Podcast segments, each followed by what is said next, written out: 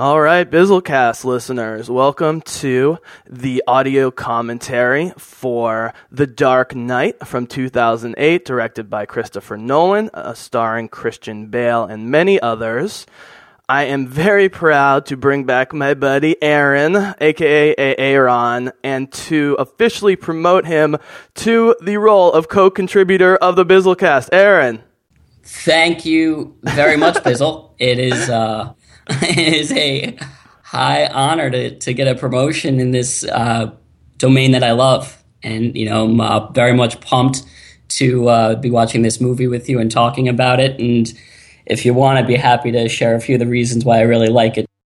Yeah, so we're going to get down to the countdown for the actual movie in a couple minutes. But instead of my normal intro uh, that I do, I thought it would be cool since Aaron was the one who suggested this movie.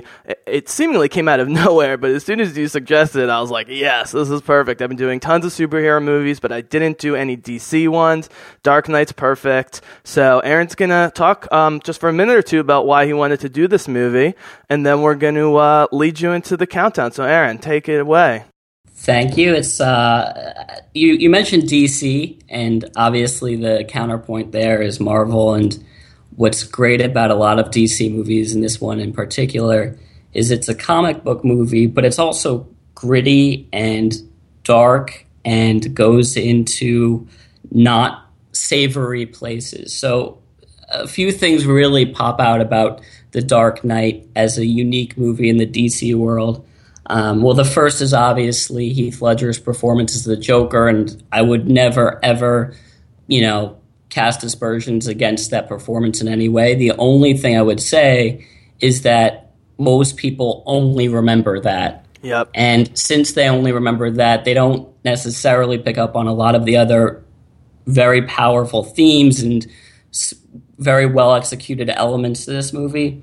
Uh, so one of them that I, that comes to mind for me is the idea that the movie's not just a fight about good versus evil. It's a fight over Harvey Dent's soul. It's a fight over whether you could take the white knight of Gotham City and make him bad or keep him good and have Gotham still believe in him. And I'm, you know, no need to go into details to what happened. I just want to, you know, let you all know about that theme because what we'll obviously see is, you know, there is some darkness that creeps into him. Like Rachel alludes to at one point, you know, when Caesar takes over Rome, you know, at first it's a very wonderful and unifying moment, but over time, Caesar becomes a tyrant.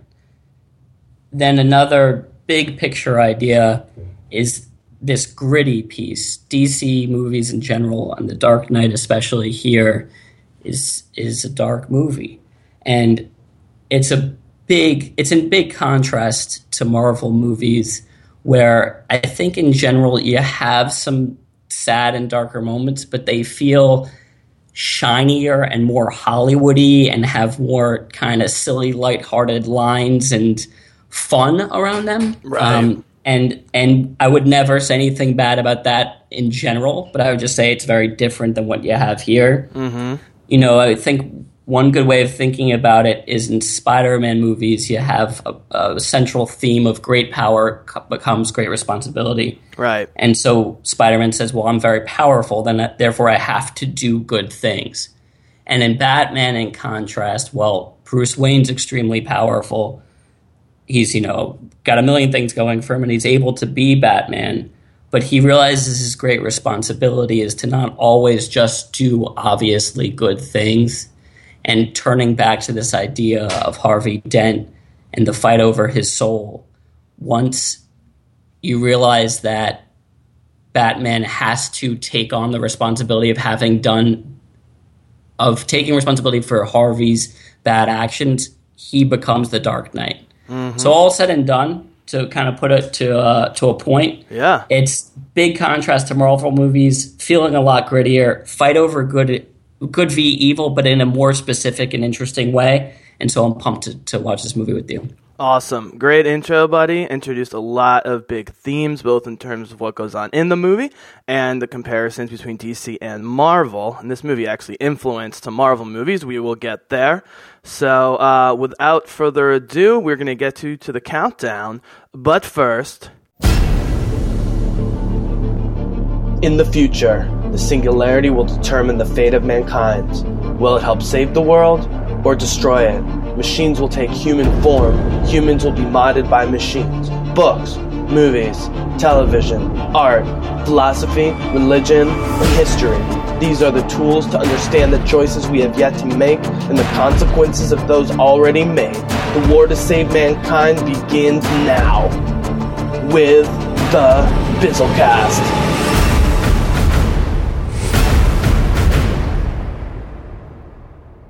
All right, people, now is the time to queue up your digital file or DVD or Blu ray to 000. I'm going to count it down three, two, one, and when I say go, you should immediately hit play. As usual, get those subtitles on, but definitely ambient sound. And here comes the countdown. All right, here we go. Three, two, one, go. You have play? Yep. You have four, five, six. Yep. Okay. Th- those are the numbers. All right, so we get the blue Warner Brothers in the beginning, which is very reminiscent of the green Warner Brothers in the Matrix. Actually, there's some Matrix stuff going on in this movie, I think. I don't know if it's intentional or not. From an aesthetic standpoint, we will get there. Legendary Pictures, I believe, is the Nolan's company. I could be wrong. Um, uh, you know, but the, the, this blue black color scheme is basically the whole movie, just like the Matrix is all green. Um, this DC uh, thing here, where they're copying Marvel with the comic book pages, I believe they only use that in this movie. I watched the whole trilogy. I don't think they use it. Now, here's a giant explosion. You're going, what the hell is going on? Everything's burning. And, uh, and then you see the bat signal. I think this is a reference to Alfred later talking about everything burning, but we will get there. All right, here we go. We're looking at a building. You're going, okay, why are we looking at this building? One of the things I liked about this very first opening sequence is it right away felt like some of the more typical crime movies, kind of like the movie Heat. You know, you just have like a. I can't believe heist. you mentioned Heat already, which is exactly what I was going to bring up later. Keep going. Oh, really? Yeah. Yeah, but yeah. Well, I mean, it, it, it's it just feels like a right now. It just feels like a regular you know, bad guys robbing a bank. You know, you don't see Joker take off his mask for another minute or so. So for now, it's just, yeah. you know, it's a heist. It's a heist. It's not something that's like over the top Marvel style or anything like that. Right. Um, did you see this in the theater? Yeah, you know, I, th- I did, but I don't remember clearly exactly when. I think it. I'm, I mean, it came out in 2008, so it must have been around then. But I don't like remember specifically seeing it in the theater. I definitely have seen it a number of times since, and I remember liking it. So it must. I think it was in the theater. So um, they're already talking about turning on each other, and uh, a recurring theme I want to get back to is why anyone would want to work for the Joker, knowing his reputation to do this exact thing. That's the Joker in the back with the bag, by the way. I believe to the right um, is is the actual Joker. Um, they got the clown stuff. We know it's a Joker. They teased it at the end of Batman Begins. We'll talk about the trilogy a little bit. I, I rewatched the whole thing while preparing for this. Um, they do tease the Joker card at the end. Here we go, villain, kill another villain, and this begins the nihilism of the movie. I mean, I think nihilism is the core philosophical concept of this movie. I don't know if you agree with that. I'm not saying it's the only one, and there's many aspects to it, but I do think nihilism and chaos versus order and sort of you know morality, I would say is really at play in this movie. Oh, absolutely. I mean, the I think you're what you're really saying is Joker versus the world, um, because I think a good way of thinking about Joker is that he's the kind of the anti Batman. Right. You know, he doesn't want anything that's too ordered from like a top down structure mm-hmm. because he's put off by the idea of you know any kind of control that isn't like organic or just from yourself i mean that's yeah. one of the many uh, he's he's an amazing character. I mean, aside from Heath Ledger's performance, the writing here and what they have him do is just brilliant. So this moment here, this is world building, right? I mean, you're watching the movie and everything is you know seems like a normal mob movie as you're saying, but when the bank manager brings out a shotgun, you know you're in Gotham City and not New York, right? I mean, this is totally a comic book thing. You know, uh, he's a famous character actor. He's only on screen for 30 seconds, but it's important to sell that it's a mob bank and that he would be armed, you know, in bright daylight at a bank.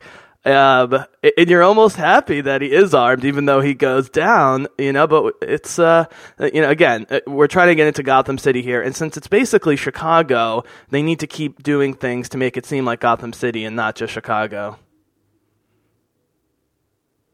Yeah, I, th- I think that's right. Um, I mean, I think they've said that that the Joker's got a little bit of like a Chicago accent there.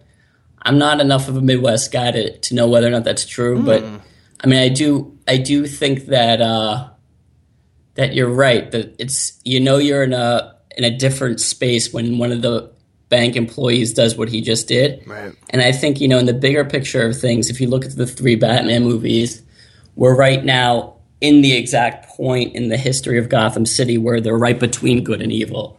You know, the first Batman Begins movie, things are pretty fucking terrible, and there's just a lot of crime and things are out of control. It's, you know, it's the low point. Mm-hmm. This is the midpoint. And then the beginning of the third movie, as I'm sure some of our audience has seen and will remember, you know, you've got Gotham in kind of like a glory period of having been safe and without crime for years since the Harvey Dent Act went in. This is important right here, where he says criminals in this town used to believe in things, honor, respect. It seems, you know, contradictory on, on the surface, but this is the whole point of the movie is that there's crime and then there's the Joker, and it's not the yeah. same thing, you know? And, and when you're watching the movie, I mean, if you know the Joker character, you know that he's doing this all for fun. He doesn't care about the money. Uh, but you know, if you're watching the movie, it's not quite clear yet. The philosophical discussion is hashed out throughout the movie, but the fact that the mob is is sort of a bad guy, but but bad guy between the Joker and the good guys. You know what I mean? That's a great point. That's exactly the way I think about it. Which is that you've got good and evil on one spectrum, kind of, mm-hmm. and on the one side of it, you've got Batman and Harvey Dent in one way, and the other side of it, you've got uh, the mob and just any kind of street crime. But then outside of the whole thing is the Joker. Right. You know, he's the whole point is he's he's does not want any kind of rule based system where the rules are made by people. Because I think if you if you listen to that one line, you know, I just think life either kills you or makes you stranger is basically what he says. Yeah. Anything that doesn't kill you makes you stranger. I think it makes a lot of sense for his character. I mean, we don't know what the exact origin is. Like we don't know, you know, he plays with origin stories throughout, so we can't be like, oh, this happened and therefore he went crazy, mm-hmm. because he sort of tells different stories throughout. But what I think it is, in some ways, is what he describes to Harvey Dent, you know, much later in the hospital about how if people, you know, if there's news about a mayor getting shot, everyone freaks out and something terrible has happened. But if there's a news about, you know, 50 soldiers dying in the Middle East or gangbangers killing each other, no one freaks out because that's what's supposed to happen. Right. You know, but but why is it that way? It's arbitrary. It's insane. It, to him, it seems crazy. And so life has made him stranger. Life has made him become what he has. So uh, coming up here, we're going to get the Batman clones, and this is important um, in terms of vigilante justice and Batman as a symbol. They're goofy, you know. I'm not wearing hockey pads, but but exactly. but they think they're doing the right thing, including the Scarecrow, uh, who's great. Uh, um, what's his? I always forget his name. Cillian Murphy, who has a here he is. He has a very quick uh, cameo after being the baddie in uh, Batman Begins as a Scarecrow. Um, but you know, uh, just before you have Jim Gordon with his lieutenant, who turns out to be a bad guy at the end, anyways. Um, and he says to her, uh, and she, or she says to him, you know, why do you keep doing this? He doesn't usually come when you call him. And Gordon says, I like reminding people that he's out yeah, there. And she exactly. says, it, well, why isn't he coming? And he says, hopefully because he's busy, and he's right, busy. Exactly. Yeah, I mean, I think I think it shows you that the goal of the first movie, you know, that is the bat signal, like you just described shows you that in some ways the goal of the first movie for Batman has succeeded. You know, Batman has become such a legend and a symbol that Gordon can now rely on just the symbol being in the sky to stop crime. Right. And you know, another way in which it succeeded, you know, you've got the Scarecrow here, like you said, just a quick cameo. But I think at one point the Scarecrow says, "I'm the only game left in town. You're lo- like your mobsters are coming to me for drugs because every other drug dealer is too scared to come out." You mean the Joker um, says that? No, no, no. Oh. Just now, the, oh, Scarecrow, oh, the Scarecrow is selling these drugs right. to these mobsters, right? Right, right, right. right and the mobsters are complaining that the drugs are just making people freak out. And the guy's like, "Well, look, I'm the only game in town, and I didn't say they would go to good places. You're just you're just buying the the drugs that are available." Which again shows you that Batman sort of succeeded from the first movie. But what's interesting here is you got the vigilantes, right? You got other yeah. like Batman pretenders wearing hockey pants, right? right? So it's showing that that being a vigilante, being the Caesar, being the guy who just takes the law into his own hands has unintended consequences. You know, so like on the one hand, less crime, fewer drug dealers. On the other hand, you got weirdos in hockey pants. By the way, multiple beating the shit out of dogs in this movie. I can't believe they got away with that. Dude, there's like there's a lot of things that uh, you know, I think broadly speaking, people would say this makes this movie like part of a conservative agenda. In some ways, like mm. you know, not that dog abuse is part of a conservative agenda, but it's offensive to the liberal agenda. Mm-hmm. Um, and obviously, it's you know tricky to put things into big buckets like that. But this is just very broadly speaking, right? Uh, you know, the other piece, a couple other examples there that we'll see. One is uh, you know torture. Um, like at different points throughout the movie, you know, Batman or Harvey Dent or others are just beating the living shit out of someone to try to get information. Yeah. Um, another thing you'll see is this. It's all right. What's the difference between you and me? hockey pants. Which, which, by the way, is a, is a joke, but it also points to Bruce Wayne's hubris and, uh, you know, just being a spoiled rich guy who can pull this off. I mean, mm, so just hold on one sec. My friend um, Matt Goisman, who I've done a couple podcasts with, who also went to Wesleyan, um, who is a DC guy, doesn't love Batman because he says Batman's superpower is having a lot of money, and and that's a little simplified. He's a lot more than having a lot of money. But the fact that that would be his response, you'd think his response would be like, "I know what the difference between right and wrong or whatever. He just says, basically, I'm rich and you're not. I don't know. I, I mean, I, it's a dig at the guy, obviously. It's not, you know. But- yeah, I mean, uh, I, I, hear that argument. I mean, I like you could definitely say Batman couldn't exist without Wayne's money, but I I don't think that's like it's sure it's a necessary piece of the puzzle, but it doesn't explain even close to the majority of what's going on. You know, you've what you've really got going on is like uh, a poor kid who witnessed the murder of his parents and therefore had a lot of anger and guilt and decided that the primary purpose of his life was that to make sure that criminals couldn't manipulate fear against good people. You know, I mean, right. not to go too much into the first movie, but there's a great back and forth between uh, Rachel, uh, as played by Katie Holmes in that movie, and Bruce Wayne, where they're talking about revenge versus justice. And basically, Katie Holmes says, you know, everything is terrible when the bad people are getting paid enough to just go along with one guy, and the good people are too scared to do anything. And this is an example of a good person who refuses to let that be the status quo because he wants to strike fear into the hearts of bad people. And that that is an interesting character, if you ask me. Um, and it's also one, yeah, who relies on his tremendous financial resources. I'm not saying that's not a thing. I mean, that's all over the place, but there's a lot more to it. And I mean, look, this guy climbed a mountain. He beat the shit out of ninjas. Like sure. he's, you know, he's good at what he does, but, not just because of cash money. But you know, the the tagline is the point of Batman is anyone could be Batman. That's why he hides his identity, also to protect people he loves, like Rachel, or tries to protect her, right? But the notion is you know, you need to be in the cowl because you need people to think anyone could be Batman. Uh, but the reality is, you know, only a certain number of rich people would have access to those kind of resources. Whatever, no big deal. Let's jump to the aesthetics of the movie. So when I saw this, I hadn't seen Batman Begins. I didn't know that Maggie Gyllenhaal was a recast. We'll get back to her. Um, and I'm not sure when I first watched this why Wayne Manor wasn't around, and then later found out it burned to the ground. And so they're in this temporary location. I love the aesthetics of this room. It totally works with the movie. Uh, you know, just just a giant ceiling that's completely full of lights, and yet Yeah. somehow it's not overblown. I think that's I think that's a great call. Like this is the a very unique Batcave. Mm-hmm. You never seen a Batcave like this, and I think it's because you never had a time in Batman's life where he has to confront a question deeper than how do I kill the enemy, and that's I think I wonder if that's what's going on there on some level. Um, because you know, in every other Batman movie, you got Batcave one style, and you've got Batman just fighting an enemy, and that's it. And here you've got Batcave another style, and you've got Batman ultimately deciding to become the enemy um, and grappling with himself as to like whether I should continue to be Batman, you know, whether the city really needs it, et cetera, et cetera. It's just it's different in a lot of ways.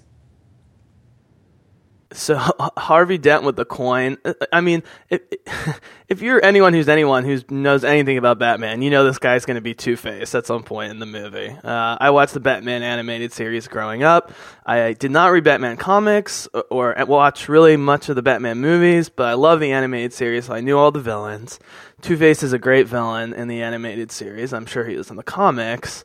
Um, you can tell right away that the White Knight has some chinks in his armor, just because Aaron Eckhart plays such a complicated character. He's excellent in this movie.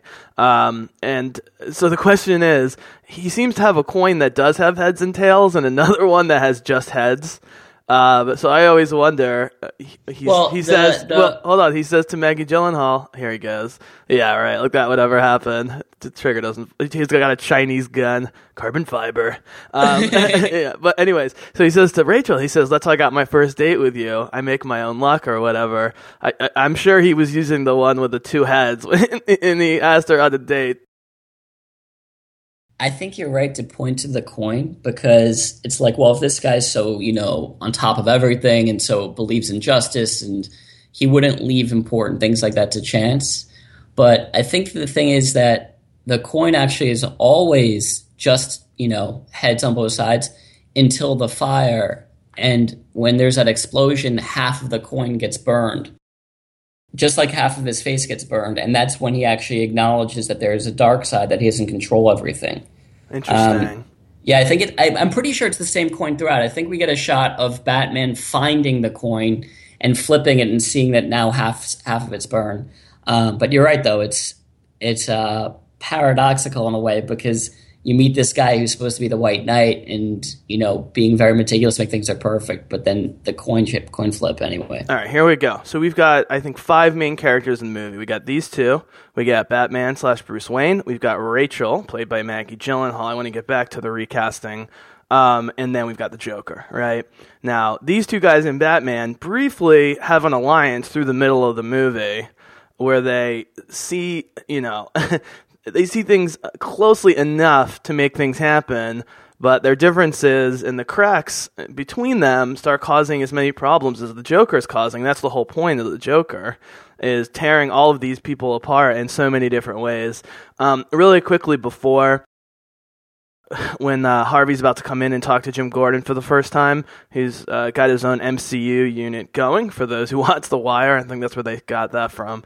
Um, but anyways, uh, Rachel says, "Go easy on him. He's a good friend." Immediately sells Rachel to me. Um, I mean, even though I hadn't seen the first and knew that Katie Holmes was, I'm already like, okay, this is the new Rachel. But you know, she sold she sold the relationship because we know how important Jim Gordon is to Bruce Wayne.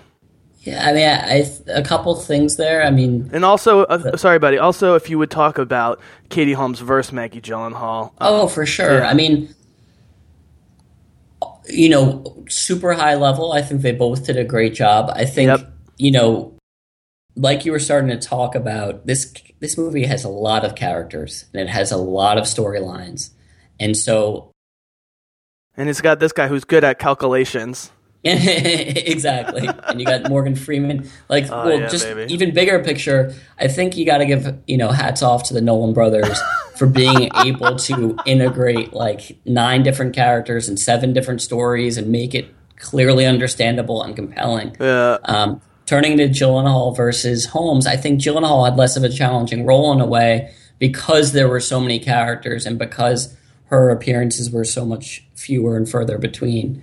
Uh, going back to Gordon versus Dent, you know, like you said, there are differences in their approaches, and that interchange where Dent's like there are douchebags in your office who are culpable, and basically Gordon says, "Look, I don't have the privilege or ability to just fight for ideals and score political points. I'm on the streets, man. Detective work is hard. I know some of my boys are corrupt, but I got to keep working. I mean, I, I have no choice. Like that right there winds up being pure good versus, you know, good center, right? And it winds up being a reason for Dent to go after Gordon. Yeah. Um, I would disagree that Maggie has an easier time than Katie Holmes. Even though she, uh, spoiler alert, uh, Maggie Gyllenhaal gets killed uh, about halfway through this movie, almost exactly. She has more screen time than Katie Holmes. And in fact, she has to sell this whole movie and the whole next movie with her performance. Um, That's a great point. just her existence. This is great. I love this. Bruce being jealous brings a you know most beautiful woman he can find. This, of course, uh, comes back into the plot later when he goes with the entire ballet on a cruise f- for a mission. And uh, I own the place, you know, so we're gonna put the tables together. I, I like that Harvey is never really jealous of Bruce. Um, that to me is a subtle thing that is important in terms of Harvey's confidence. And he does have a dark side that we're going to see come out really soon, Harvey Dent. But he's never jealous of Bruce. You know, she's talked about him a lot. They're childhood friends. And even though he still loves her, um, I don't know. I like the dynamic of, of these three. And by the way, I also love that the Russian ballet woman, she's about to say, starting right here, the mission statement of the movie. This is it. And Bruce is listening to every word that these two are saying to each other. You know, she's saying, she's saying, Dent, you're the one that should be the hero, not this masked vigilante. And Bruce Wayne's going, yeah, yeah, that's exactly, you know what I mean? He's- he's- Bruce Wayne's on board, or he's act right there. This look of Christian Bale. This is when he goes, "I'm- okay, I'm giving you a fundraiser, and you're my guy.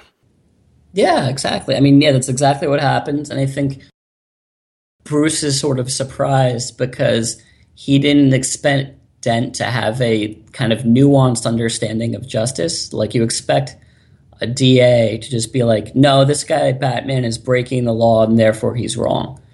But he doesn't say that. He's fighting for good times because we were too complacent to stop things early enough so that we didn't need him. Now we need him and he's doing the job for us. Right. And then he says the mission statement, which I, I think is the you either uh, what is it? You either live long enough to you basically you either fight for your values or you live long enough to see yourself become a villain is essentially the idea. And that's obviously what the movie's mostly about. It's Harvey Dent's soul. Because he's the white knight and the Joker tries to make him dark.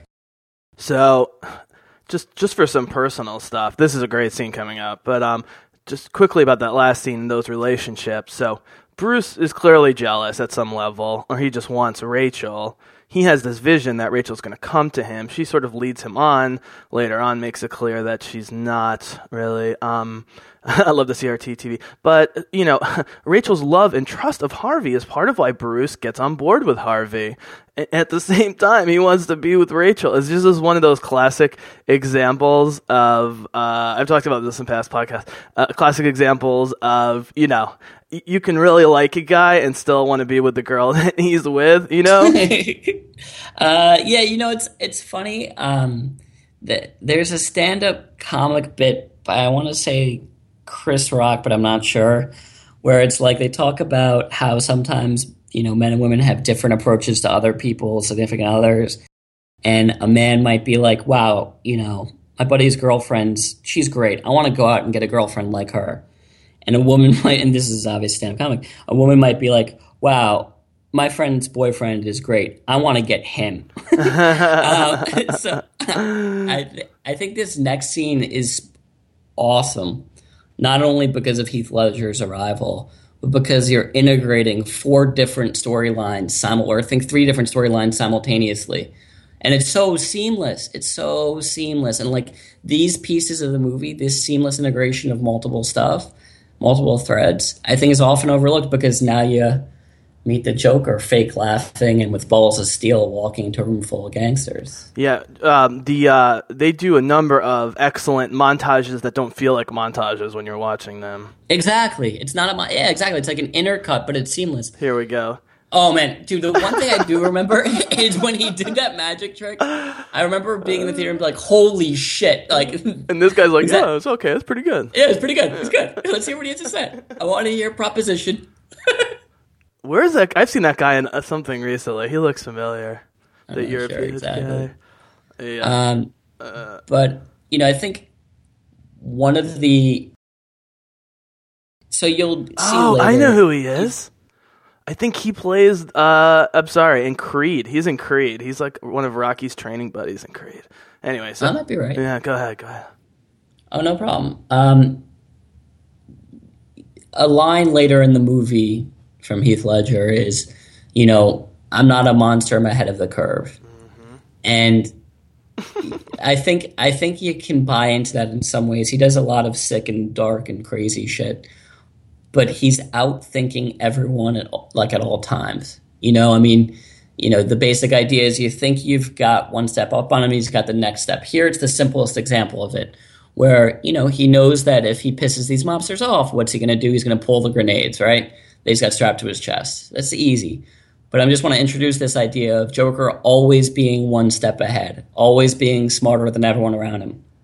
Well, he is right about this. Lau is a squealer, ultimately. Um, Yep. Okay, Yep. so he says we killed the Batman. Now we know if you've seen the movie or even are familiar with the comic, he never wants to kill the Batman. That's the whole point. He wants Yeah. to constantly be fighting the Batman. That's the fun. But and this is a direct lead up from the beginning at the bank robbery when that actor with the shotgun says, you know, uh, uh, you know, thieves and, and criminals used to have honor in this town and so forth.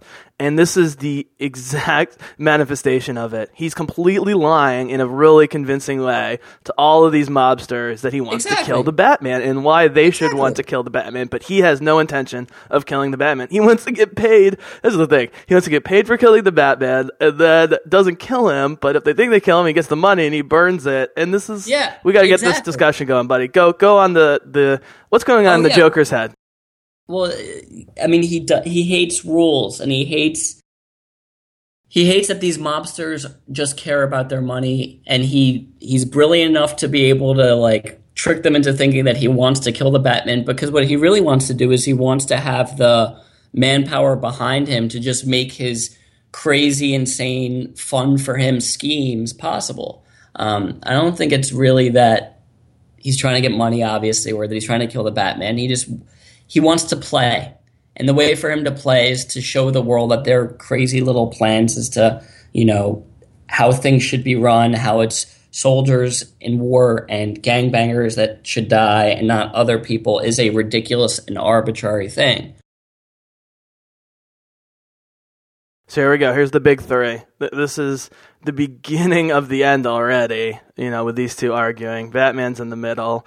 Um, you know, Harvey's on the far uh, right ideologically. Not, I don't mean right like in our politics. Let me just put it this way: on one side of the spectrum is Harvey, pure ideology. Yes. and then you've got Batman, sort of in the middle, and then you got Gordon on the far side of just pure practicality of wanting to get things done.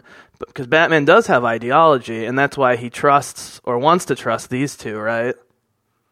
Because Because he he has the he has the sort of can do, let's get things done side of Jim Gordon, but he also you know n- knows that Dent is right that they got to take the long view about uh, Yeah, well, I mean. I think I think it's I think from Batman's point of view, he views Harvey Dent and Jim Gordon as very similar from like a moral point of view. It's just Harvey operates solely as a lawyer and Jim operates solely as a cop. right. And a cop can't as easily be a national or, you know, unifying citywide figure. And I'm not trying to like, you know, toot my own horn for being a lawyer at all. I'm just saying it's lawyers that are in politics and cops are not in politics. But what the city really needs is someone who can stand there as an icon and lead and talk about ideals. Um, that being said, I mean, what did Batman do? He's just like, hey, look, if I get him, are you guys going to take care of it or not? And they're like, yeah, yeah, I'll take care of it. And so then Batman leaves. He's like, okay, great, I'm going to go do that. Just to kind of flesh out a little nuances from before, you know, the reason why Joker walks into that room with the mobsters is because he knows how desperate they are. Because he knows that, you know, 10 years ago, mobsters wouldn't be scared. They wouldn't have to have their meetings in broad daylight and they would be confident that their money launderer dis- disappearing to Hong Kong is the end of the story. But Batman doesn't operate inside, you know, any system of law. He's going to go and get him. You know, Joker said that, and Joker knew because the mobsters were desperate because of things like that, he could get to where he is. Anyway, I really like the interchanges here between um, between Alfred and and uh, Bruce. Uh, Michael um, Caine is amazing. I mean, yeah, he really is. There's nothing I've ever seen of his that I don't love him. And, yeah, uh, yeah. I don't know if you've seen Children of Men. Um, which is one of my favorite movies by Alfonso Cuarón, who did Y tu mamá también and Gravity. You might have seen Gravity. Um, amazing Mexican director. Did you, you, didn't see Children of Men? I don't think so. It's a uh, okay. So here's the. This is where I, I hate Batman. I hate Bruce Wayne. Sorry, you know he's such a rich douchebag. I, I, this is the Hollywood stuff that for me, you know, people who are like, "Oh, the Dark Knight is so like indie or whatever." I'm like, no, it's not. You know, we still get the Russian ballet. I'm not criticizing well, it. I love well, Hollywood movies. I'm just saying. I mean, like, yeah. On the on the one hand, he's setting up an alibi. He's like because he's about to do an extremely high profile Batman act. You know, it's not like a typical right. night in Batman's life where Convenient he's like alibi. Go, going out to just like beat the shit out of some bad guys. He's going to Hong Kong and he's stealing like a business tycoon and bringing him to Jim, Jim Gordon. Um, and so he just wants to kind of eliminate the possibility of the public thinking of him as involved. That's what I think is going on there. Um, because otherwise it's totally gratuitous, right? Like, and I don't think anything here is gratuitous. Okay. This moment is obviously uh, memorable for the why so serious line, which you'll see in a second. And and he tells numerous versions of the story, of course, to different yeah. people. Um, I tend to believe this is the true one because this makes the most sense from in terms of daddy issues. Uh, well, I mean, it's, it's if there, I'm saying if if there is a true one, this would be the one. Just because look at the emotion. Because when he's doing it to rachel and talking about being his wife i guess it's because we already know that it's a lie at this point. Yeah it's tough to know. I'm just going back on what i just said. I'm not sure which version is true if any. Here we go. And what's great is look at this. He actually says it to the other guy why so serious he actually says it to the other guy, and I think that I think that is the brilliance of that exchange because at that moment, what is Joker doing? He's threatening the life of a person, and what does he what does he do when he breaks out of the story for a split second? He looks at another person. He says, "Look, I'm going to kill this guy. Why is that so serious? It shouldn't be so serious because." You know, within the realm of expected murder and death, you know, it happens all the time but people don't freak out. But here in this unexpected context of me, you know, taking a blade to someone's face, it freaks everyone out. You know, when I say expected, I mean, like I've said a couple of times, it's just like soldiers and and street crime. But when you take it out of that context, people get freaked out, and that's that. What that is what I think is one of the deeper motivations for the Joker. You know, the very first line of the movie is over time, life makes you stranger. If it doesn't kill you, it makes you stranger. Because if you're a smart person and you're thinking hard about what's going on, even the things that seem right and good and ordered are arbitrary and insane and dark. And of course, the um, whatever uh, doesn't make you stranger is a reference to uh, Mr. Nietzsche.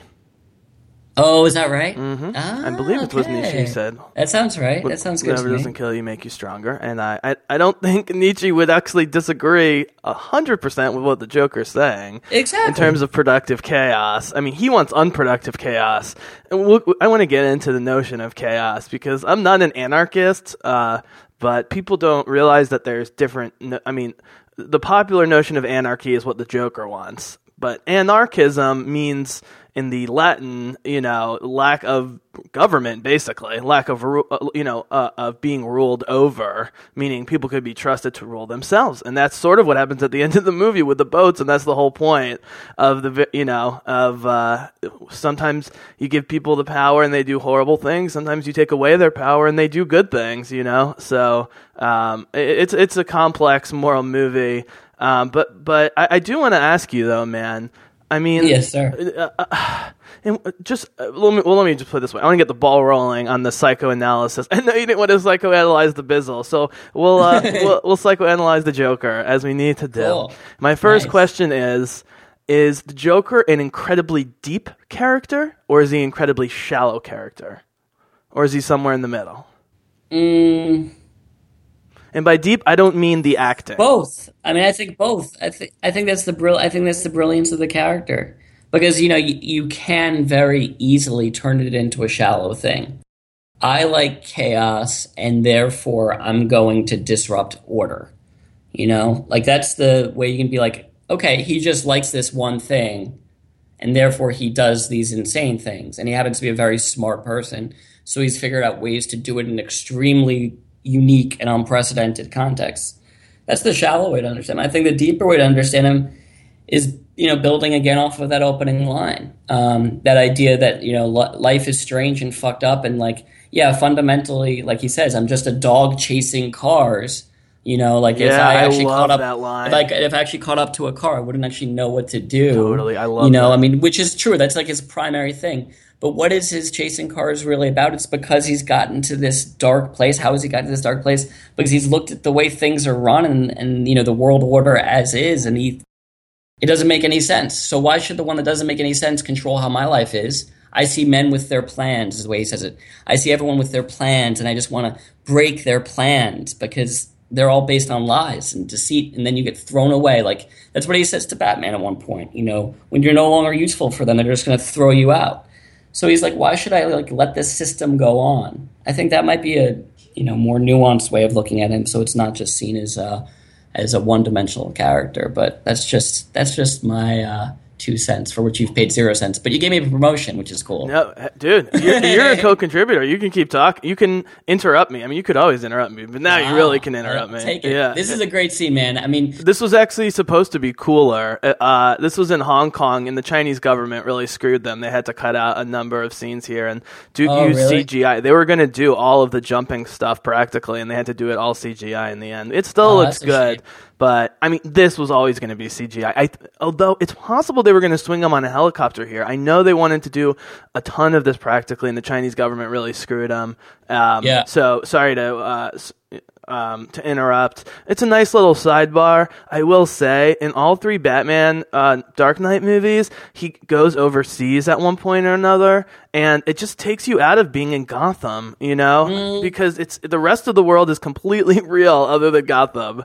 Uh, it just feels a little out of place, you know. Yeah, it's like. Spider Man going to. San Francisco or something like that, you know. yeah, I hear that. I mean, I think but they have to do it. It's, Yeah. it, it's the 21st Yeah, I mean, I century. you got to do it. And yeah, and I, I also just think that this in this one it, it serves uh like more than just a let's look at Golden Gate Bridge, you know, kind of purpose. It's it's an important purpose of he can go internationally and get Yes. bad guys. Oh, yeah. And, like that's the whole idea because like Dent was like I'm screwed now. The Chinese government's now not going to let me get Lau. But like Batman can do it, and that's the whole idea. And that's the reason why the mobsters are screwed, and they're willing that they're. That's the reason they're willing to ultimately go to Joker and like basically have him be their Right. mercenary. So this is why you're a co-contributor because you just brought me back to a point I was trying to get to a while ago, and this is the perfect spot, which is they're breaking international law here. And there's a conspiracy between the district attorney, a vigilante, and the police com- future police Yes. commissioner to break international law, and, Yeah. not, and not even feel bad about it. Um, Yeah. And so. You know, is this part of your conservative critique that that, that conservatives would be somehow more likely to support this? Well, no, I mean, I think. Sorry, I use I threw around words I shouldn't have. No, I don't say- think. I'll- I I'll think say- this. I think the surveillance um, society Yeah, no, stuff at the end is very conservative. In terms of breaking international law, I think also conservatives like al- always are saying "fuck you" to the United Nations and so forth. Yeah, I mean, I I, I, don't, I don't know what every conservative will say. Not so good at calculations. I would say, I would say I would say that there's a number of things that fall into this like Here it comes. easy low hanging targets for this movie Woo! of, Maggie! too- Sorry. you know, and like and like that international, just like you said, international law breaking, you know, physical abuse to get information, and then uh, you know the surveilling are three things that people just like work with to basically make this con- this critique of this movie being too conservative.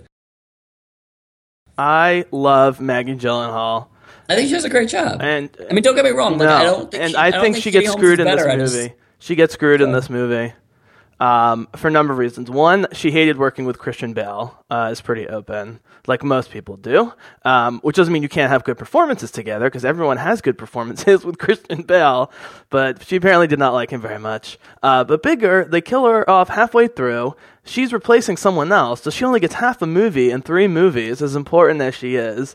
And they have Harvey come up with all the good ideas, like right here. He's gonna be like, "Oh, we should do this." He goes, "Yeah, yeah, that's a good idea. Let's do that." I mean, I guess that's the point. He's a district attorney.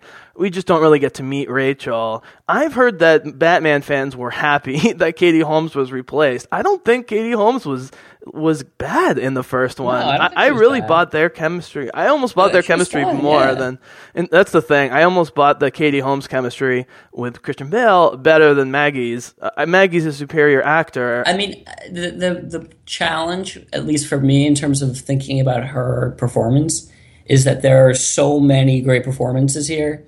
You know, I mean, Harvey Dent is incredible. Well, let me ask you Heath this: is incredible. Can I focus this question? I'm going to focus a question for you because I do want to hear specifically your thoughts on Maggie, which is she feels a little out of place, both in terms of the Dark Knight genre, but also the comic book genre. Like she doesn't seem like neither of the Gyllenhaals seem uh, ideal for comic book movies, and that's not an insult at all. But you know, I mean, she's not Scarlett Johansson, and it has nothing to do with looks. It just has to do with you know feeling. She's too naturalistic. She has trouble being pulpy. She's she's a very naturalistic actress. That's what makes her great.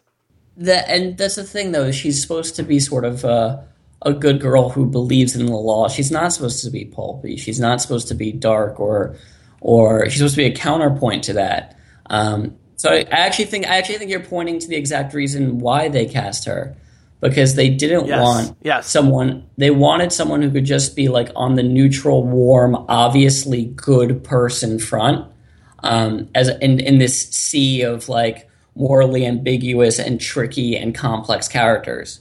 Um, like her primary role is, like I said, to be good, and also to basically convey that it's frustrating waiting for Bruce Wayne to come around to stop to no longer be Batman. Like that's her; those are her two roles. I was wrong before earlier. The mayor is the fourth man in this little team, even though we see him the least, and he doesn't get killed till the next movie at the football game. But um, also, uh, Bizzlecast listeners, um, we have both seen uh, um, the trilogy before. I obviously much more recently than you. I assume you remember the others pretty well. Um, so I'm going to just open the floor um, going forward to, to talking about what led up to this Batman Begins, which we've been doing with Rachel Dawes, and then also where it's leading in The Dark Knight Rises. Definitely want to get to Rises. We can get there later in the podcast. Um, this is a, a great scene right here. Public Yeah. likes you. That's the only reason that you know this could work. And the, and the mayor's right. They're all going to come after you. You know. Yeah, and I, and I think it's I think it's a great scene for a number of reasons. It shows that this lawyer is operating with a practical understanding of what he's doing. Like, what does the mayor say? The mayor says you're going to lose on appeal. And what does the lawyer say? I don't care. Here comes. Boom. I don't. I don't care if I lose on appeal. By the way, do you notice which uh, clone this is? Which what? Which Batman clone that he- the Joker hung? This guy that is a real guy. I mean, in the movie, that's Uh, hockey pads. Sure, exactly. That's the hockey pads guy.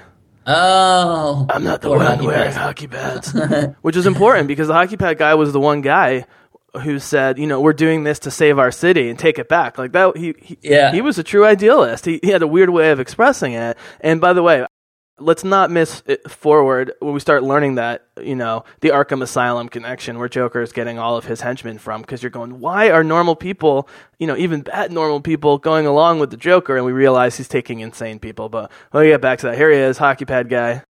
Before they kill him. So here's the terrorism stuff. Here's the terrorism stuff. Right. This is where it starts. This is right. Uh, uh, I, I, this is Al Qaeda shit. I mean, twisted, weird comic yeah, book appa- American. apparently, apparently they let Heath Ledger, um, Christopher Nolan let Heath Ledger independently direct one or two of these these little videos. Um, so that's kind of that's kind of May he rest in peace. It's really sad. Not only because he's a great actor, but because everyone loved him in Hollywood. It's amazing how many of the beloved Hollywood stars are the ones who go down. Just goes to show you. Yeah. He was a po- yeah he was a well liked guy for sure. That's another thing we can maybe throw throw on the table for later is the fact that he died between this and the release, and then getting the award posthumously. But here we go. This is it. Yeah, this the shaky cam stuff. This is super real. And you know the problem is in a non superhero movie you could just put this on YouTube and it would be more real. Who cares? It's Gotham. It's a comic book movie. We're on board. You know. I mean, uh, I wish I knew more about the history of you know why um, the DC founders wanted Gotham to not be a specific city. It's it's an interesting idea. Now I will say, do you mind if I just Well, because I, th- I think what they wanted to do is they wanted to, well, at least in terms of the first movie with Batman Begins, because you know you there you have this League of Shadows trying to undo capitalism, you know, undo the terribleness that you know these cities have become. So I think that maybe they wanted to have Gotham be, you know, city in general, not New York City, not Boston, not right? any Okay, specific. so Yeah. I, I did extensive research on this. Um, so basically, Gotham in all three movies are different um, in terms of the filming. Um, now, Batman Begins, I believe, was also filmed um, in uh, Chicago, but then they used a ton of uh, CGI, like you know, like the monorail and stuff uh, that they put on the city to kind of uh, to kind of disguise the city. The second movie is openly in Chicago, and ha- have you been to Chicago or spent much time there? Uh, I've been there a couple of times. So yeah. they u- they have to use Chicago because the Batmobile only works on Chicago streets. There's no, I mean, the streets of Chicago are insanely wide.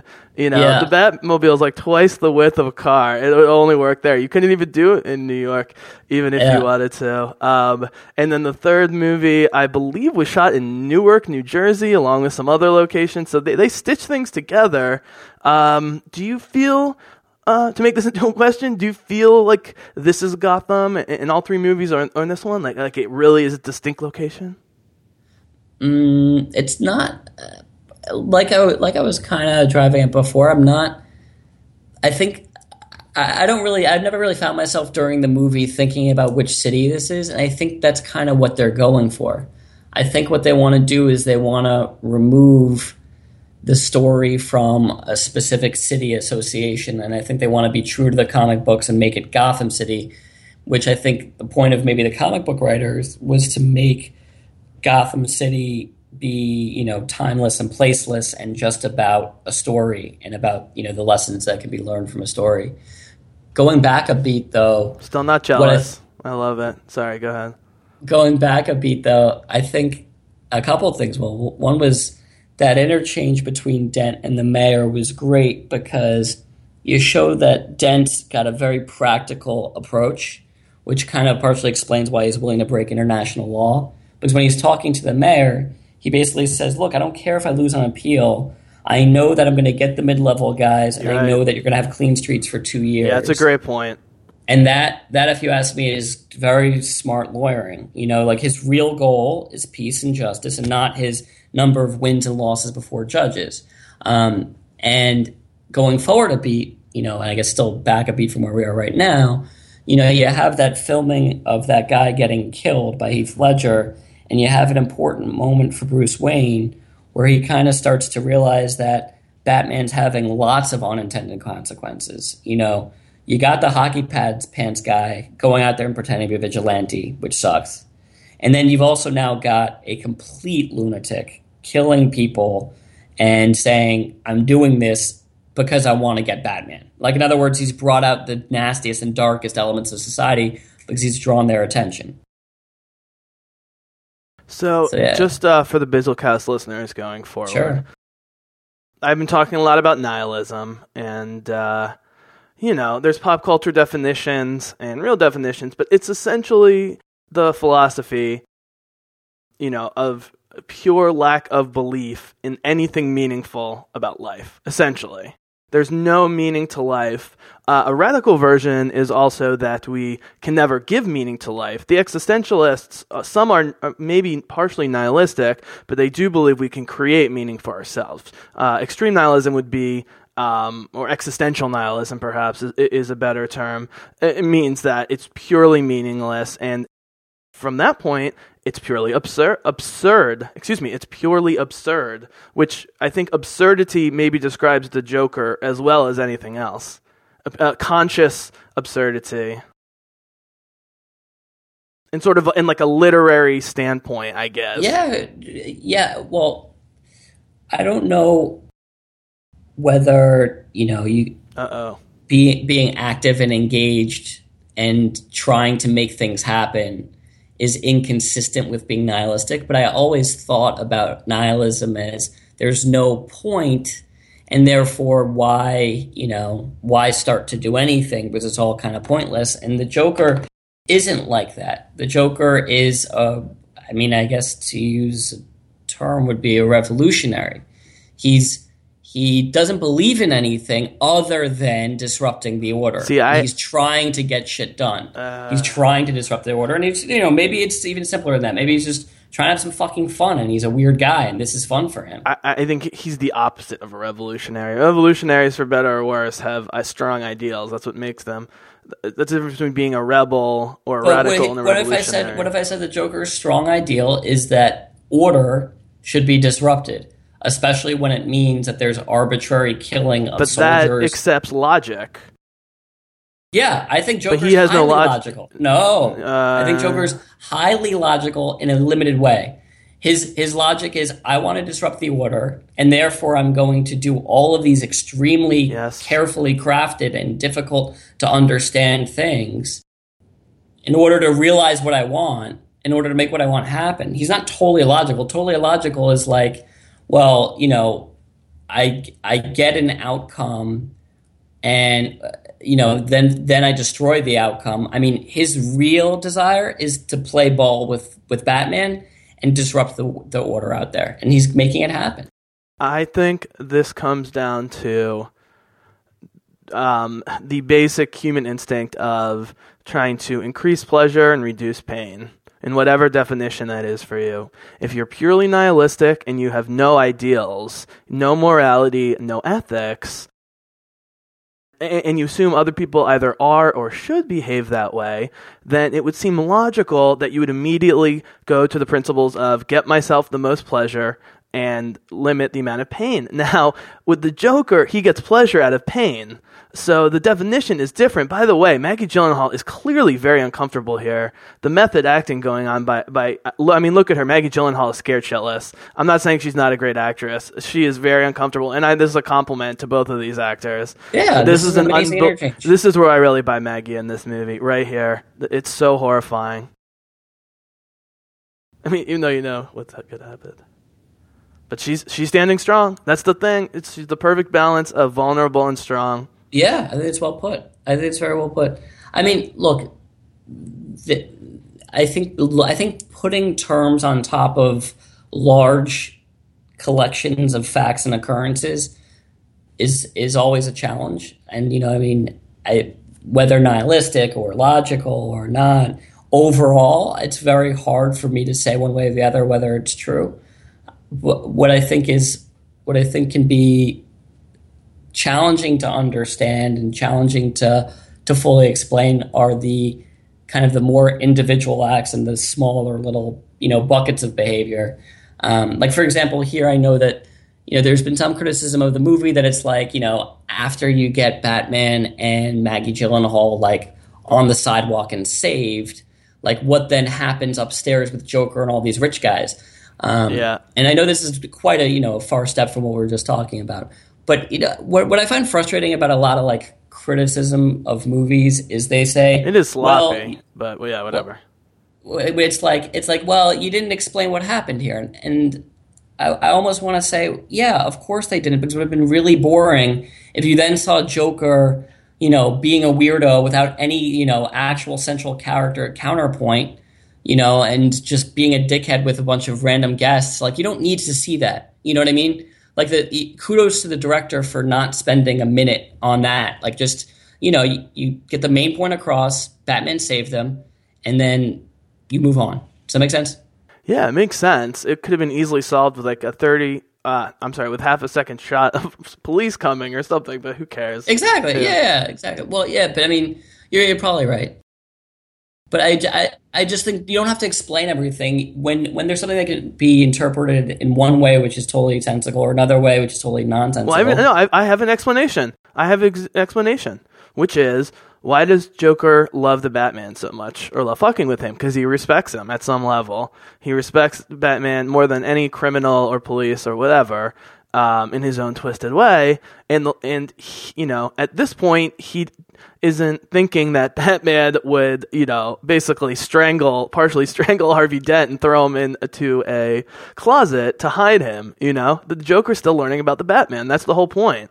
You know, he's you know, that's at the end the Joker really knows how, how to how to dig into Batman. Um, yeah. But, but, my explanation would be I think he was just fucking with Batman there. I, I, mean, he wants Harvey Dent, but he wants Harvey Dent on his own terms, and it wasn't the right time. So he gets into their head a little bit, threatens Maggie, you know, uh, gets a little bit more into Batman's head, and then he's on to yeah. his next plot. And, and just r- really quickly about the yeah. logic thing, what I was trying to get to is you can't be, you know, pro logic and pro chaos at the same time. It's because sure you can. if you're pro chaos, depends on how you define. It depends on how you define. Well, uh, what I'm saying is, if you're radically chaotic, then logic would become absurd, or, or at least well, it would become the enemy. why don't we Why don't we back up a step to make sure we're talking the same thing? Yeah. What do you consider to be logical? What does logic mean? Logic, from my point of view, logic is knowing what your ends are and acting in a way that's consistent with your ends to make them realized. It's not necessarily having consistent ideals within your set of behavior. That's that's ideal. That's a measure of ideological consistency. Logic is simply like being able to realize your ends. And Joker's phenomenal at that. And every step he takes is logically consistent with his goal of creating chaos. Yeah, I'm, I'm talking about like, you know, mathematical chaos logic. and order and I'm talking about deductive logic. I'm talking about which would be philosophical logic, which would be which would be similar to what you were talking about, but it assumes that you know this is the difference between the rationalist and the empiricist, right? In Western philosophy, you know this. Empiricists only believe what they can test scientifically. Rationalists believe that we can construct through logic a notion of reality or notions of reality. Um, I think me and you are probably both empiricists, but this was a real debate for many, many hundreds of years. But the, right. point, the point being, I think me and you also agree that logic, like formal logic, I mean, you're a lawyer, you know that this is part of the process. Um, and you know, think about it. The policemen, they work on logic. That's how investigations work. Right. The DA, the lawyers, you guys, right. you guys work based on logic. Even Batman works based on logic. The, the Joker's individual schemes are internally consistent but his overall view of life, I think, is is really anti-logical. Again, in the formal sense, I don't I know if this is right. making any sense. I, I, think no, I think that's right. I think that's right. I think that his behavior is erratic, and so if and that's and I think that's exactly right, and that's maybe what I was also trying to drive to before, and maybe how I could reconcile saying he's logical with his overall behavior because you really can't because he is a dog chasing cars um, I love and if that. he ever got and if he ever got one, he wouldn't know what to do, but he knows that he'll always chase the next one that comes by. This is. Um, I love I love the whole investigation of the bullet hole. Oh yeah, it's, it's brilliant. brilliant. It's like using different bullets to figure out which bullet it was, and using this sonar shit to figure out yeah. the fingerprint. It's amazing. And this is one of the things. Okay, so this while we got this investigation going, this will be a good time to do this, which is many comic book fans and many non-comic book fans love this movie. Many, I would say, most non-comic book fans would say this is their favorite comic book movie because in many ways it's the least comic booky, um, at least on the surface. Many comic book fans, even Marvel fans, will say this is their favorite movie. I don't know where you have it. I have it in my top 10 for sure. I, you know, I, I'm a Marvel guy, um, but I do respect what's going on here. I would say it's closer to number five than number ten for me. Um, here's the guy try to blackmail, and then he tries to do it again later. Yeah, but one of the but one of the reasons that people love this movie is the practical effects. There's not a lot of CGI, even when they're forced to do it in Hong Kong. They wanted to do it practically. That's Chris, that's how Christopher Nolan does stuff. At least here, Inception, he goes the other way. Anyways, so you know, with, with the guns and the cars and all that, and, and I totally respect that. And that's why I think Winter Soldier is the is the one Marvel movie that can kind of go toe to toe with this one in terms of practical stuff. So I guess overall, like definitely putting Dark Knight in my top ten movies, and where exactly I have no idea. Um, but Top ten comic book or top ten overall? probably top ten overall. Oh, nice. Yeah, I mean, I really like this movie, um, and I think that in terms of Winter Soldier, I mean, I I liked Winter Soldier a lot. I think it's too uh, it's too shiny for me, is the way I like to describe it.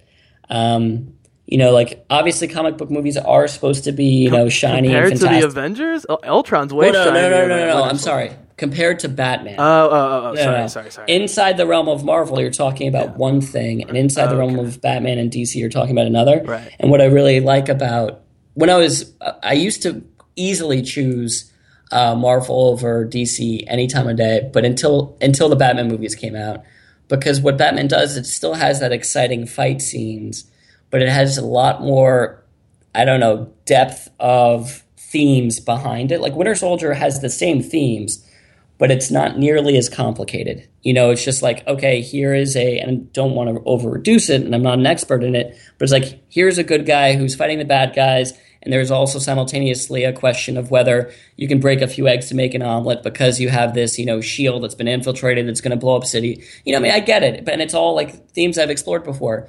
This is a lot more nuanced. Um, you know, you got a specific characters who are making decisions about specific acts, and you've got this idea of Harvey Dent, you know, slowly deteriorating personally in terms of his beliefs and for good reasons. Like, I don't know. If that was probably too long winded, but you get the idea. No, I mean, there's way more gray here than in any Marvel movie, no doubt. You know, even someone who should be like questionable, like Black Widow, you know, they try and make her seem questionable, you know, briefly in The Winter Soldier, but we just know she's a good guy, even though she has a dark past. I, my comparison was at the time was more about just the practical effects. The fighting in The Winter Soldier is 20 times better than this movie. Oh, I mean, absolutely, the- by a mile. Yeah, By a mile. it's Yeah, it's too bad. That's the thing. If this had even come like 75% towards Winter Soldier, this would be way higher on my list. Not because I care mostly about the action, but just because the action takes me out of this movie at times. It's Uh, true. I mean, it's true. Like the like the fight. Well, that's the thing is that's the trade off. If you're gonna try to keep it a little less This is a great idea, by the way. I'm sorry. This is a great idea. I have all the uh, important people in the city in bright daylight walking in the front of a line. Sorry, keep going. Oh, and you know what, I noticed here is that this is all about the, um, the commissioner, not about the judge. But I guess that kind of makes sense because the judge wouldn't necessarily want like a citywide thing. Anyway, um, going back for a second. Well, that's I just a police the- thing. That's what police and fire. That's probably do. true. Actually, yeah, that makes Yeah, sense. with the bagpipes. That's that's every every city does that. That makes sense. Oh, yeah, this is the only time you see him without his paint on, without uh, Joker's mask on. Oh, it's great, and they show you just enough and not too much. Yep, Yeah. exactly. I, I thought, yeah. Keep rolling the tape. We'll be back in 30 seconds.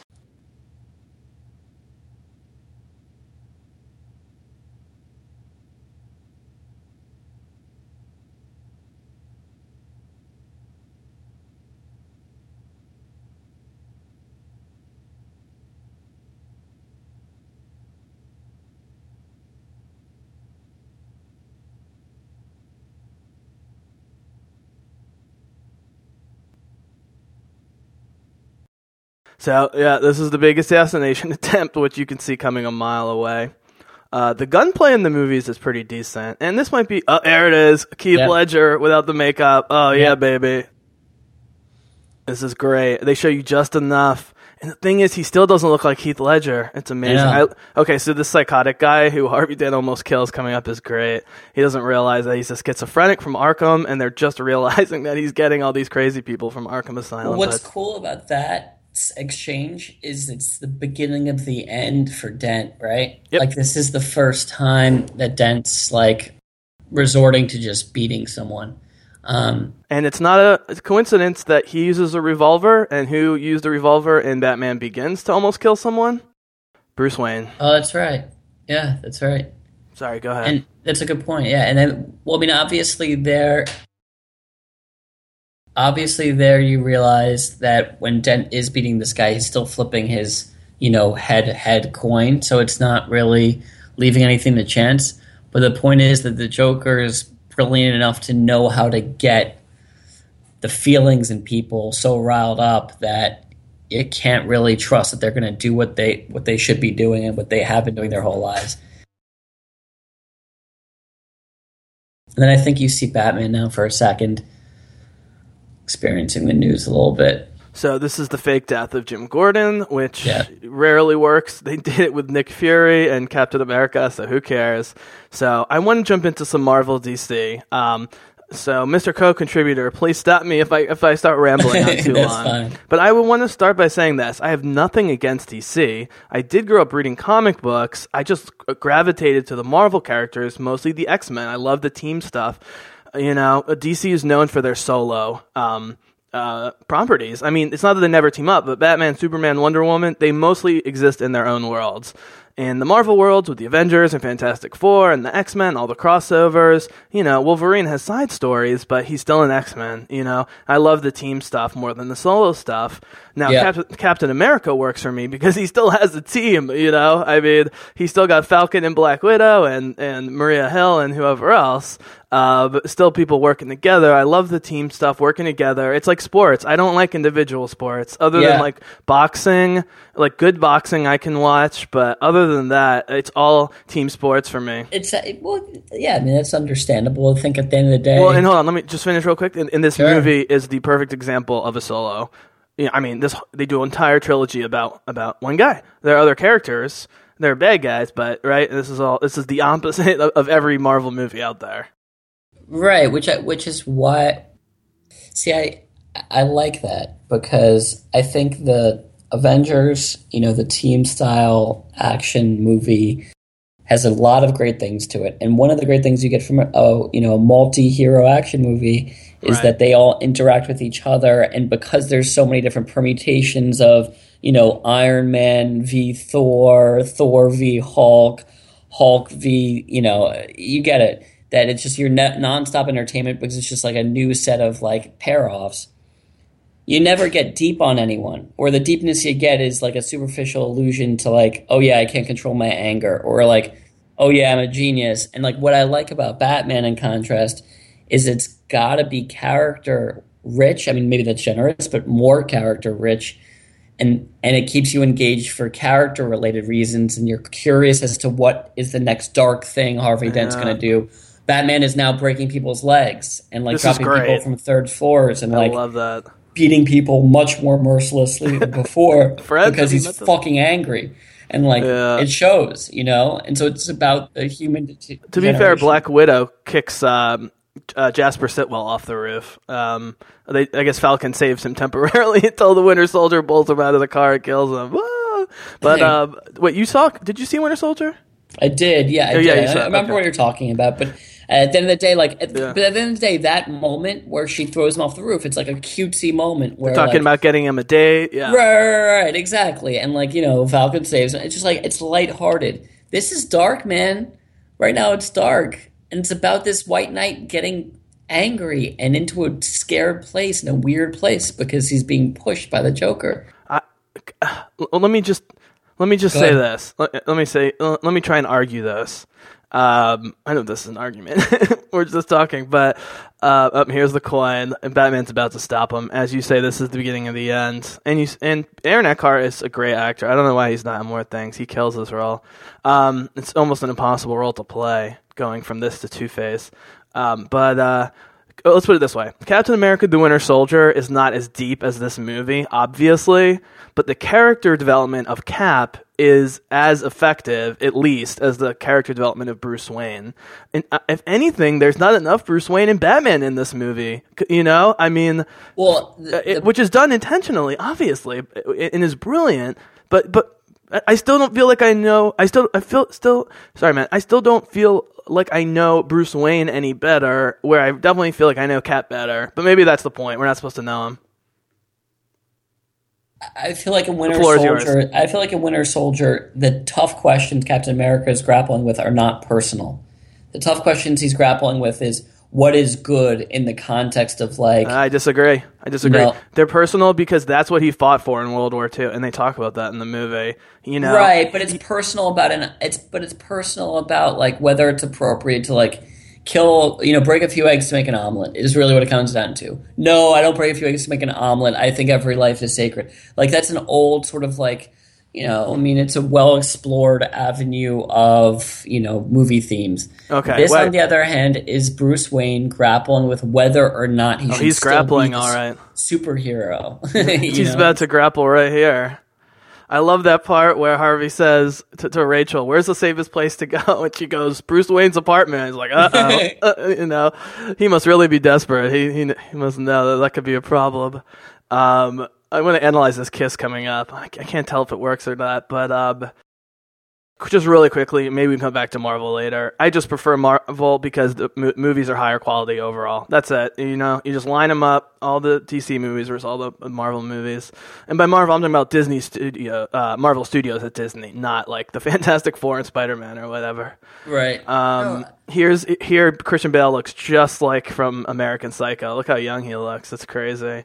But I will say, uh, Captain America: Civil War is going to be much more personal and much darker coming up in May. That's the whole point. It's personal. It's Bucky. It's him versus Tony. It's going to get really nasty. That's going to be the darkest Marvel movie by far. I'm looking forward to it because I think I think this I think Captain America Winter Soldier is a good movie, but it just sort of neatly falls into the you know well traveled ground of you know good guy. He's cool. He's got girl stuff going on. Not really, whatever. I mean, and he's got a complicated bad guy, and he has mixed feelings towards the bad guy. It's all sort of well well traveled terrain. This is interesting. But you haven't seen This the is- original Cap movie with Bucky. That's important. Or you have? Uh, no, the one with Red Skull. yeah. Yeah, I've seen that. Oh, too. you have. Okay. Yeah. Okay. Okay. So when you saw Bucky, you was like, actually, Yeah, no, I get it. I get it. There's yeah, more. yeah. There's a more complicated thing there, but like that's that sort of falls into the the sort of narrative structure of oh, it's slightly more complicated to beat your enemy. Um, I think here they do here in Batman they do it in a in a more interesting way because just when you think you got Joker and it's over, Batman's actually sort of lost because the Harv the the soul of Harvey Dent is lost. You know, like like the Joker's ace in the hole wasn't getting the ships or whatever to real good versus evil. It was destroying the legacy of Harvey Dent because the Joker knew that's what they all really wanted and really cared about. And that's just in, that's more interesting to me. Um, I don't get me wrong, Captain America is a great movie. It's just No, I don't not as- disagree. it's not as interesting to me. That's all. I don't disagree with anything you're saying. Here's where Harvey Dent tries to become Batman, and uh, this is actually a brilliant move that he does It this is, yeah. knowing that Batman is gonna have to come out and save his ass. And Exactly. we missed we missed earlier where Harvey Dent. After Batman stopped him from killing the guy, Harvey kept saying, "You know, you can't give up. You can't. You can't. Like that's the thing. This is the DA. He's trying to work within the law, but he wants the vigilante. He truly believes in Batman. Again, sold totally through performance. Not a lot of backstory about why he became such a believer in Batman as a as a legal guy. It really ruins his credibility. Even openly supporting Batman in a normal society would ruin a DA's credibility. I think uh, it, it, it helps you like the character, whatever. But really quickly, before we get to the big action scene coming up, because we got to we got to nerd out on the action that's coming up in a couple minutes. Um, This movie thematically way deeper, tone way darker and more interesting. Dialogue, Winter Soldier is much better written. I, I think mm. the dialogue in this movie. I, I'm sorry to be a Debbie Downer. Well, I think uh, the dialogue in Winter Soldier is more entertaining.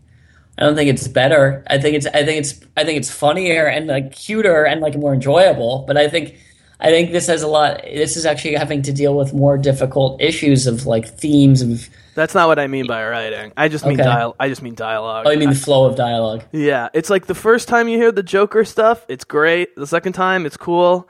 And then with each repeat viewing, it's like, okay, I know the Joker's like quippy one liners here.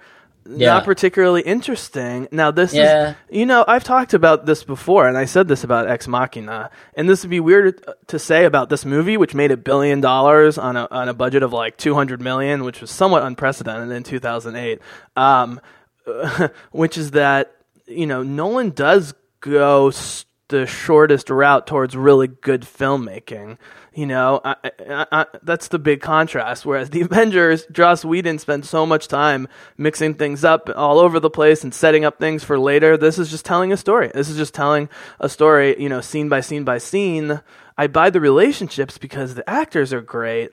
I, I'm just saying the dialogue is stiff, and the problem is, and, and, this is the bigger problem. Even if we say, okay, the Dark Knight trilogy is brilliant, and it is pretty brilliant, even I will admit that absolutely. I really am starting to like Dark Knight Rises more and more with each viewing. Um, that'll be for another time, um, but you know, after the success of this, DC basically said, okay, we're going to just go even darker, essentially. I mean, if you've seen Man of Steel and how Batman v Superman looks, they're just going, I mean, there's a no uh, fun rule, essentially, at DC Comics. It, I mean, it's been leaked that that's the case from inside the studio. No jokes. Like, you know, I mean, you can have jokes, but no laughs. And I just, you know, it, Uh, that, I mean, it's just a stylistic choice. It's you know, it's you either like apples or oranges. You know, it's just like you. uh, Sometimes I want to have apples, sometimes I want to have oranges. I don't think one's necessarily better than the other. I think we're just. I don't know. I see it as the best we, the best I can do is just point to the differences and say which ones I prefer. You know, at certain times. Um, there's no objective answer here, as far as I know. But what here, what I well, here's something I don't like. A little, a little bit of a specific thing. I don't like that Rachel doesn't get it at that moment when Bruce Wayne is silent. When Harvey Dent's saying he's Batman, Bruce Wayne is silent because within a split second he realizes, oh, Harvey's laying a trap. And if I were to do anything like say, no, Harvey, I'm Batman, it's just going to get fucking confusing and it's not going to accomplish anything. Instead, Harvey's showing the world, showing Harvey's really showing Batman, who he's interacted with, hey, Batman, come save me because I'm now going to be the target and you, and Joker will be out in the Ra- open. Rachel is is mishandled, as I said earlier, with her writing. Is way mishandled. She's too naive. I mean, I guess that was to imitate Katie Holmes, who's very naive, but you know, I don't know. With Maggie Gyllenhaal, she's such an empowered uh, actress in terms of her approach. You know, I mean, it's like Claire Danes. You can't have her be damsel in distress, and she just ends up being damsel in distress. Another one of my complaints. No major female characters here. No Black Widow, etc. Another thing Marvel's doing much better than DC is female superheroes. DC is going to try with Wonder Woman and Gal Gadot, young Israeli actress who was in Fast and Furious, could be good, um, but that will be the first one we'll ever see. Okay, this is great practical action here. Again, I think the Winter Soldier has numerous uh, tributes to this movie. They're pretty subtle, but if you've seen both a lot of times, you can you can very much tell that that's the case. And the Russo brothers, who directed the Winter Soldier and who are directing Captain America: Civil War, openly loved the Dark Knight and talked about the influences. So there you go. Yeah, I love this action sequence. One of the little subtle things I like is that that car right there, that big truck, they put the S in front of laughter. Laughter Right. is the best medicine, and boom, slaughter is the best medicine. Yeah. There you go. Um, I mean, obviously, just uh, uh, hit the audience in the face with the Joker's philosophy. Okay, little little things, film stuff. When you're choosing guns, you know, gunplay is all about what guns do you use and how you use them. And I actually like the gunplay in this movie a lot. Everything from the shotgun with the bank manager. If you notice, the Joker always uses the submachine guns, which fire really quickly and are small, but are very Yeah. inaccurate because he doesn't care if he kills people or not. That's the whole point. He's not using a sniper rifle, but he's also not using an accurate handgun. He's just using a submachine gun and blasting all over the place because he doesn't care. Maybe they'll die. Maybe they won't. I'm going to shoot a bazooka. Yeah. I think he misses on both bazookas. I love that they called it a bazooka instead of an RPG. Uh, that really, I guess that's a comic book thing. I'm like, really, bazooka? Who says that? Yep, here comes the car. That's why you, this is Wacker Drive here, baby. Lower level, if you know Chicago. It's Wacker Drive. It's wide. It looks exactly like this. It's awesome. Also, I mean, going ahead a couple beats. What's what's great about this is the Joker's plotted everything out. Not only the ability to direct the cavalcade into the underground here, but also what happens if the Joker gets arrested. You know, Oh, I mean, he's obviously thought through like seven steps. And that's, I mean, I think that's what you got to give him credit for. I mean, I alluded to it a little bit way back when, when he was sitting there in that, uh, you know, gangster meeting and he basically had the grenade strapped to him. And so he had thought about what would happen if they get hostile. He's like, okay, well, I'll die. And so here he's obviously thought about, okay, if I get caught, I'm going to go to, you know, the DC, whatever, the MC or whatever it's called. And there's going to be the guy with the cell phone in his stomach. I think the gunplay is amazing. And I also think the way they have the Joker five steps ahead is amazing. But you're right, though. He does, Joker's not really about just immediately killing someone or just like getting the job immediately done. He's about the the chase. At one point, I think here he says, "I love this job." you know, Right. Okay. So here's the question. Back to the plot. Does the Joker know that Harvey Dent is not Batman before all this? Goes I'm so down? glad you asked. I think um, right now he does not know that because there's an there's an interchange between Joker and Batman in that uh, in interrogation room, and the Joker said the way you threw yourself after her when she was going off the building, I really thought you were Harvey Dent, and I think that's the truth. Um, I think Joker buys this plot. Sorry, Joker buys that Harvey Dent is Batman because in that opening scene or that earlier scene where he throws Maggie Gyllenhaal off the roof, Batman goes jumping after her like it's everything on the ah, planet. That's interesting, huh? I never made that connection. That's a pretty obvious connection. Nice job. I mean, he says it. He says it, and it, Right, right, right. I mean, again, like I think this movie's There's just so much it- going on. exactly, dude. That's the thing. That's the thing. It's like Winter Soldier. Like, yeah, great movie, cool. Like, it's got a lot of good stuff, but it's one Oh, baby. direct narrative plot line. You know, it's like okay, Cap's got his background, so his enemy is actually his friend. Okay, here it's like you got the DA, you got the police commissioner, you've got Alfred, you've got Batman, you've got Joker, you've got the mob, and you've got all, and you got the mayor, and you've got all of them with their competing interests, and you know what they are, and you experience them, and you understand their behavior in terms of them. In terms of them. Um, and I think that it gets too little attention because Heath Ledger was so badass that like people just remember that. And that's one reason I really actually like some, not all, but the good ones, really like the good X Men movies because there's always a lot of human characters al- along with the mutants or whatever. It's more kind of connected as opposed to the Avengers movies, which is just about the Avengers and their civilians in the background, kind of. You know what I mean? Here, this motorcycle's amazing. Uh, Yeah, ScarJo in Ultron does a similar move with her motorcycle where she does the, the quick stop, like 180 degree turn that's coming up here, unless I missed it already. She does that on her motorcycle. Beep, beep. you know? Yeah. Okay, that looks CGI. Who cares? I love helicopters and cities. Dude, Terminator Genisys helicopters and city gunfight is like the best ever. Oh, man. Yeah, that looks good. That looks really yeah. good. They, they and they end it with practical there, and they flip it. Amazing. Is this where he says, "I love his job"? It's gonna I- happen a minute. The size of those tires are absurd, but make total sense. I mean, are completely practical. He needs maneuverability more than speed. I don't. I don't know. Is this water tower? No, that's not water Tower. I'm not sure where it is exactly. So, um, yeah, this is the best action scene in the movie from a pure action standpoint. I think no it's doubt. right. And I, you know, obviously the first Batman, the original one with Michael Keaton, and Jack Nicholson, you have that scene where the bat, like Batman's in his, Oh, there we go. the Batmobile, and they basically square off similar to this. Um, but the the real throwback to to the older movie is when in about 10 seconds from now it's going to be Heath Ledger standing in the middle of the road and you know Batman going at him and like can run him over.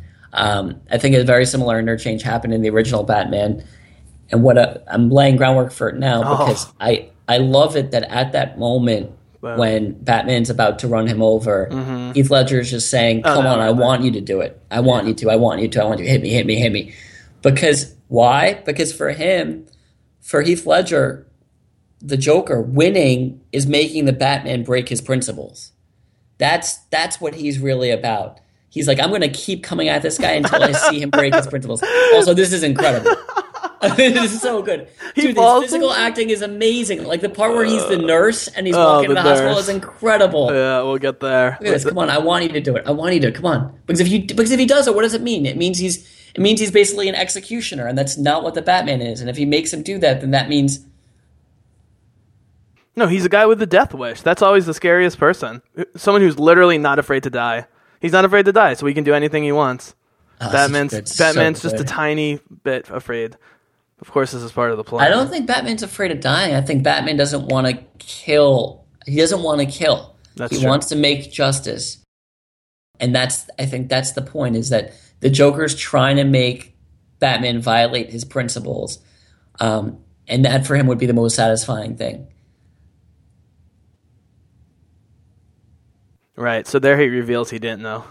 But the thing is, even though the Joker didn't know, he put emergency measures into place, obviously, because the time jump between now and Harvey and Rachel being held hostage is not very long. No, it's like four So- hours, three hours. Yeah. Yeah, so he had all sorts of contingencies in place. And again, I ask you, how does a guy like Joker attract followers? And we talked off the mic about um, Ghost in the Shell, the anime series from Japan, very philosophical. Um, and deals a lot with copycat um, actions and terrorism and so forth. Uh, you know, copycat being, you know, imitators, uh, sort of the reverse of the Batman. uh, for, for the beginning, you had all these fake Batmen, eh, you know, copycatting Batman for various reasons. They wanted to, you know, just kill someone or they wanted to do good for the city, blah, blah, blah. Same applies for bad guys. It's the arson thing. Someone burns down a building, someone else burns down another one, then people keep burning it down. And I would argue that Joker is, uh, in a very League of Shadows E way, which we can maybe get back to, trying to, you know, create in his mind a kind of constructive chaos that he can't even control. I don't think he wants to control. He just wants to light the fire. I don't know Yeah, how exactly. you feel about I that. think yeah. I think that's a good way of putting it. He doesn't like the way things are so ordered, and you know, like he'll say later to to Harvey Dent right when he's in the hospital, everyone's got their little plans, and everyone's making these little plans, and it's, it's disgusting to him because the little plans are are so often you know buying into completely arbitrary things that or or somewhat arbitrary things like soldiers should die but mayors shouldn't gangbangers should die but DAs shouldn't like it's like the, the joker the joker doesn't like that you know i mean he doesn't like that people just accept this kind of groupthink mentality when it's somewhat arbitrary Right. um, so I think you're right. I think he's trying to light that fire by saying, "Hey, society, you've got all of these systems of control, um, and you want your safety, but society can't provide that anymore. So stop buying into it and be your own person." Um, but re- I think really at the end of the day, he just he just wants to play. Like he just wants to play crazy, weird tricks on the world and like you know get some. Like he says when he's sitting in front of the pile of money, like I'm a simple man. I just want some dynamite and you know grenades or whatever it is. He says, you know, Right. gasoline and dynamite are cheap or something like that. Um, Yeah, I think I'm I'm being internally biased because I watched the trilogy so close to each other, and so I definitely have the League of Shadows stuff on the mind because that's the first and the third one. You know, this is sort of. Uh, yeah, the, I mean, this is the I- best of all I, the. he- mo- I think I hear where you're going, which is that you know the the difference between League of Shadows and Joker is that League of Shadows has a really specific goal of changing the social order in like a specific way, whereas Joker is sort of indiscriminately creating chaos. Is that kind of kind of part of what you're driving at? Right, like, so if you look at Gotham City, this is great, by the way. Amazing. um, I'm right here. You know, poor little old me. exactly. He's right though. Yeah, you're responsible because it's your fucking corrupt cops that are the ones that are gonna do what I'm I'm saying. Right, like uh, Martinez, the woman, ends up doing uh, something for him because her mom was in the hospital. I mean, there's a, a lot to of know how threads. alone you are. Mm. This is a huge, huge line. Uh, well, that's the desert of the real. I mean, that's the whole thing. Yeah. That's where nihilism comes from. Nihilism and even existentialism comes from the the Descartes notion of I only know that I exist. I don't know the level of reality of anything else around me, which is very lonely. The psychological fallout Right, of that yeah. belief would be deep loneliness, which could be informing the Joker.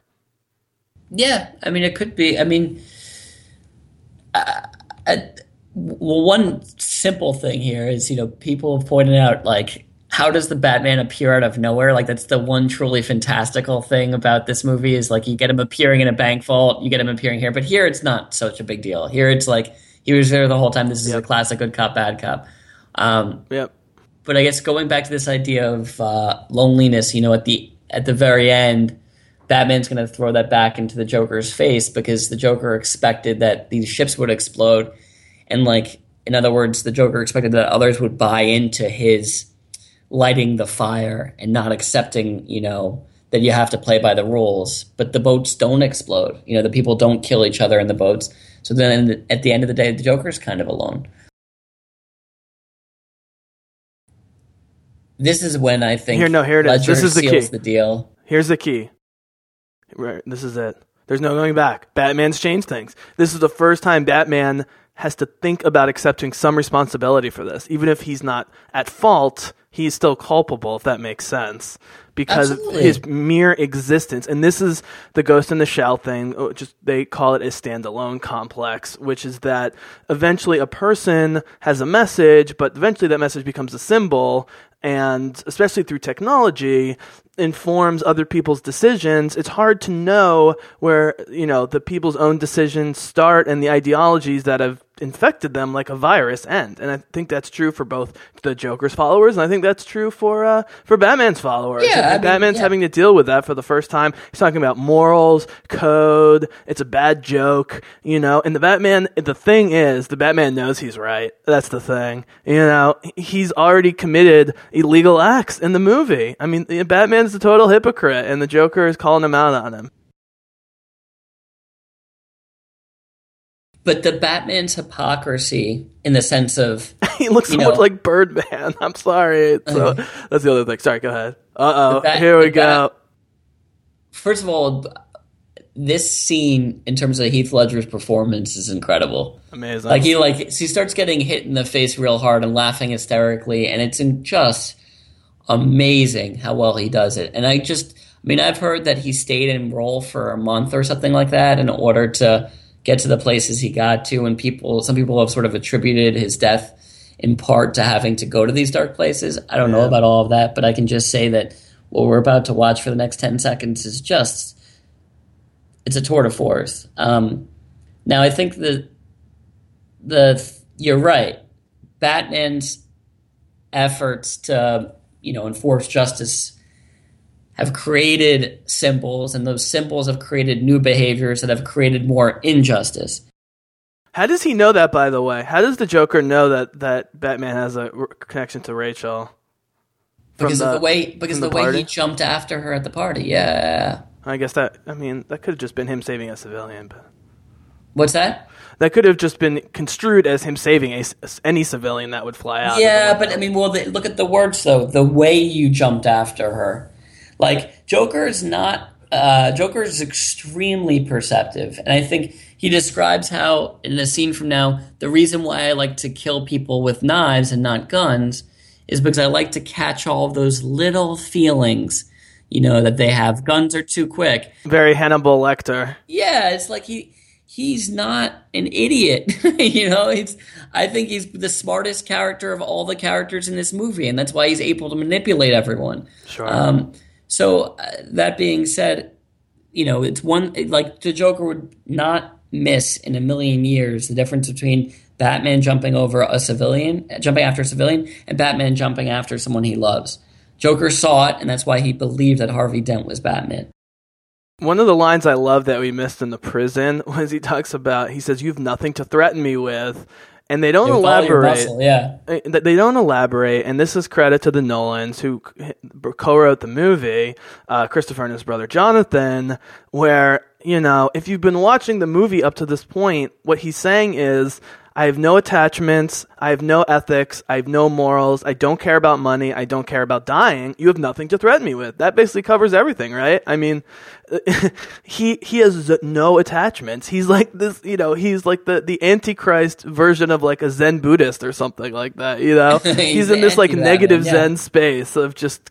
it- it- It's almost Taoist. He's making things happen without even having to move. You know, it's unbelievable.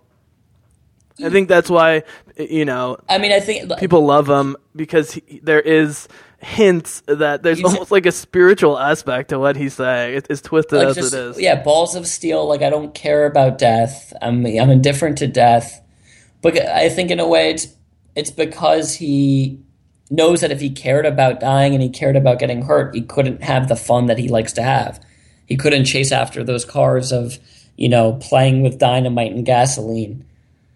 I mean, whether or not it's it constitutes nihilism. I mean, I think ni- a lot of nihilism is about indifference between things and therefore thinking it's pointless. I don't know if he's indifferent between things and thinks they're pointless. I think he just likes to have fun by creating chaos and showing everyone their own hypocrisy. Um, so I don't know if there's much of a distinction with a difference there, but Right. there might be a distinction. I wonder on this scene, do you do you think that she would have?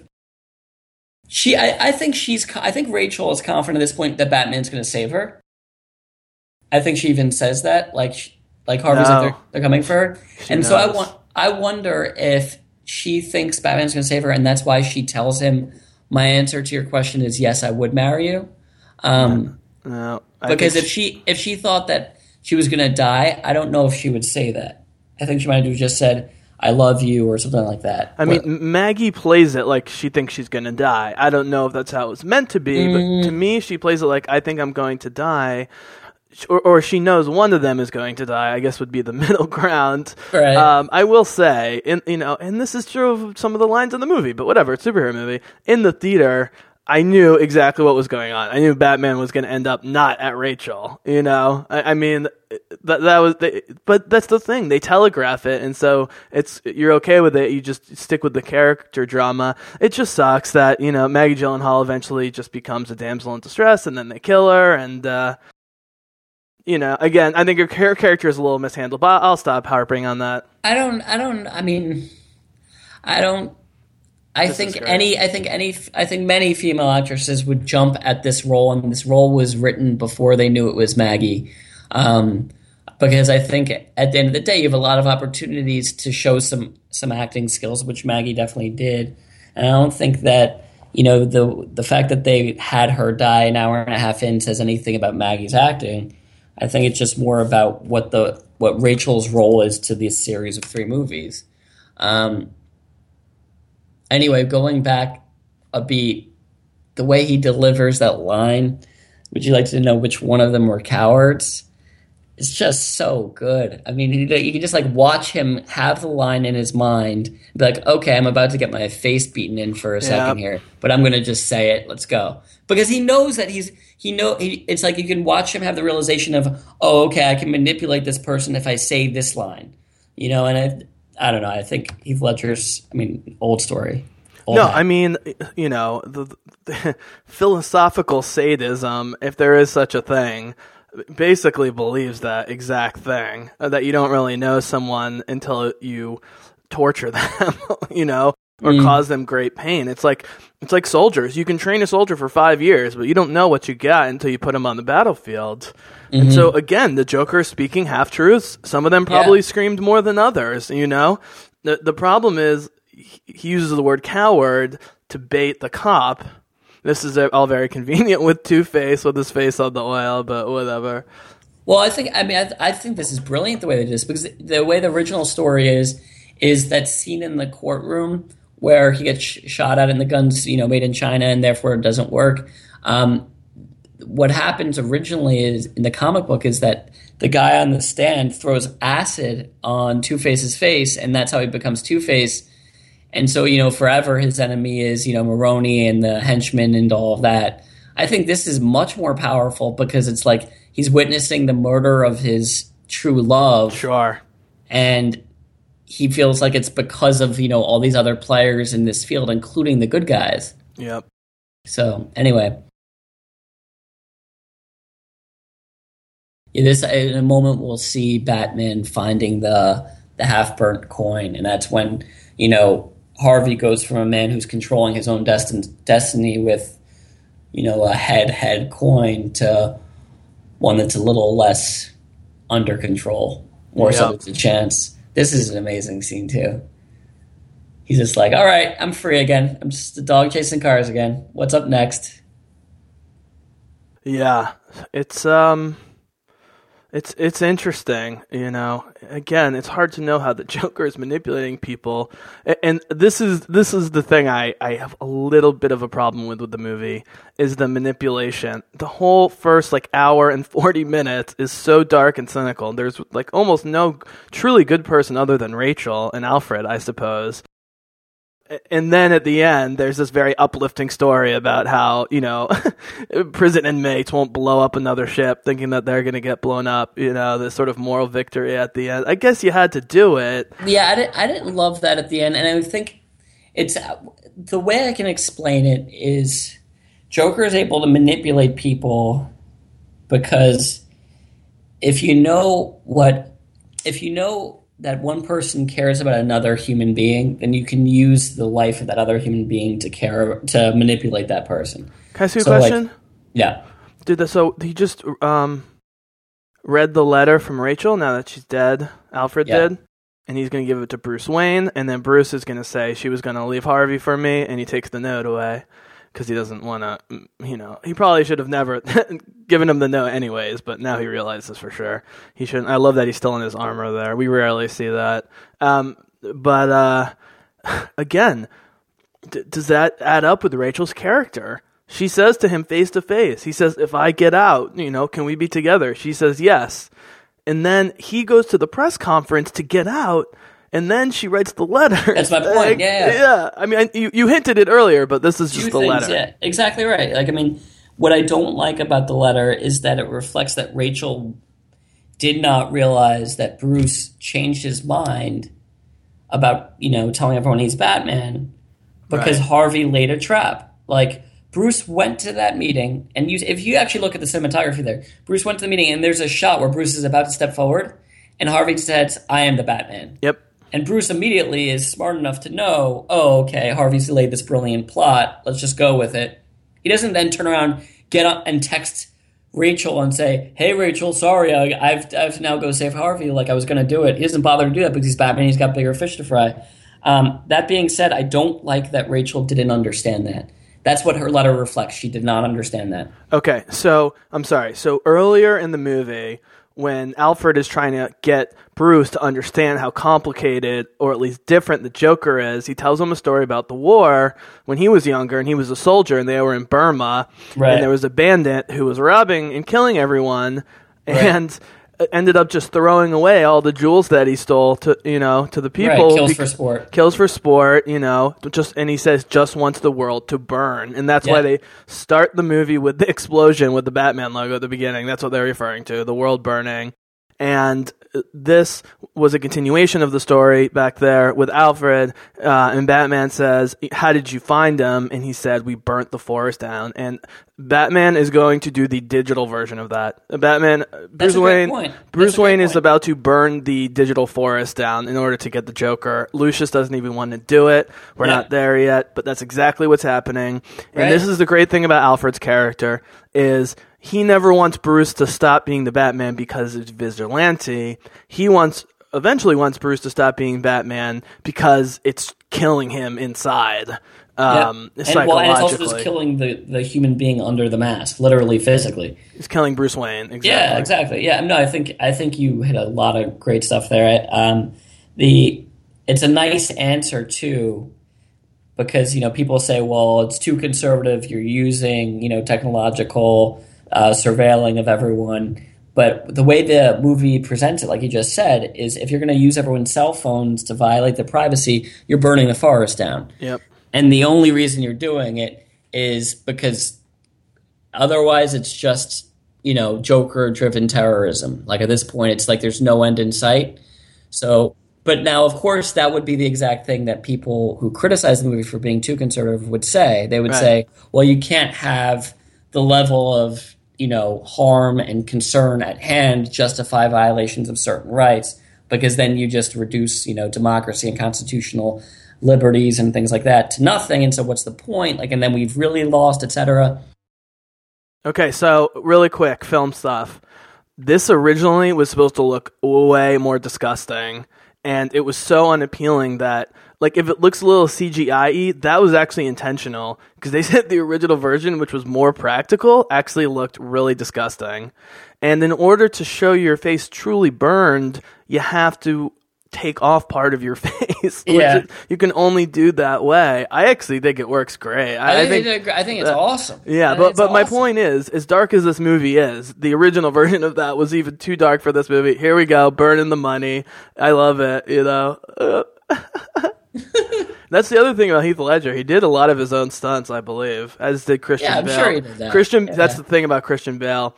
He should have listened to Captain America. I guess is a different time. You know, Chris Evans knows when to sit down and let the stunt double come in. I think Christian Bale was maybe a little too insistent on some of the stunts. They could have done much more with a stunt coordinator and uh, a real stunt double. Um, I could be wrong, but So going back to so also yeah, doing a few other like you know yeah, movie detailed things. Go. There's an incredible line here, like where you know the the Russian guy here is about to be. I think it's Chechen actually. Chechen guy is about to say basically, Right. "You think my men are going to work for you?"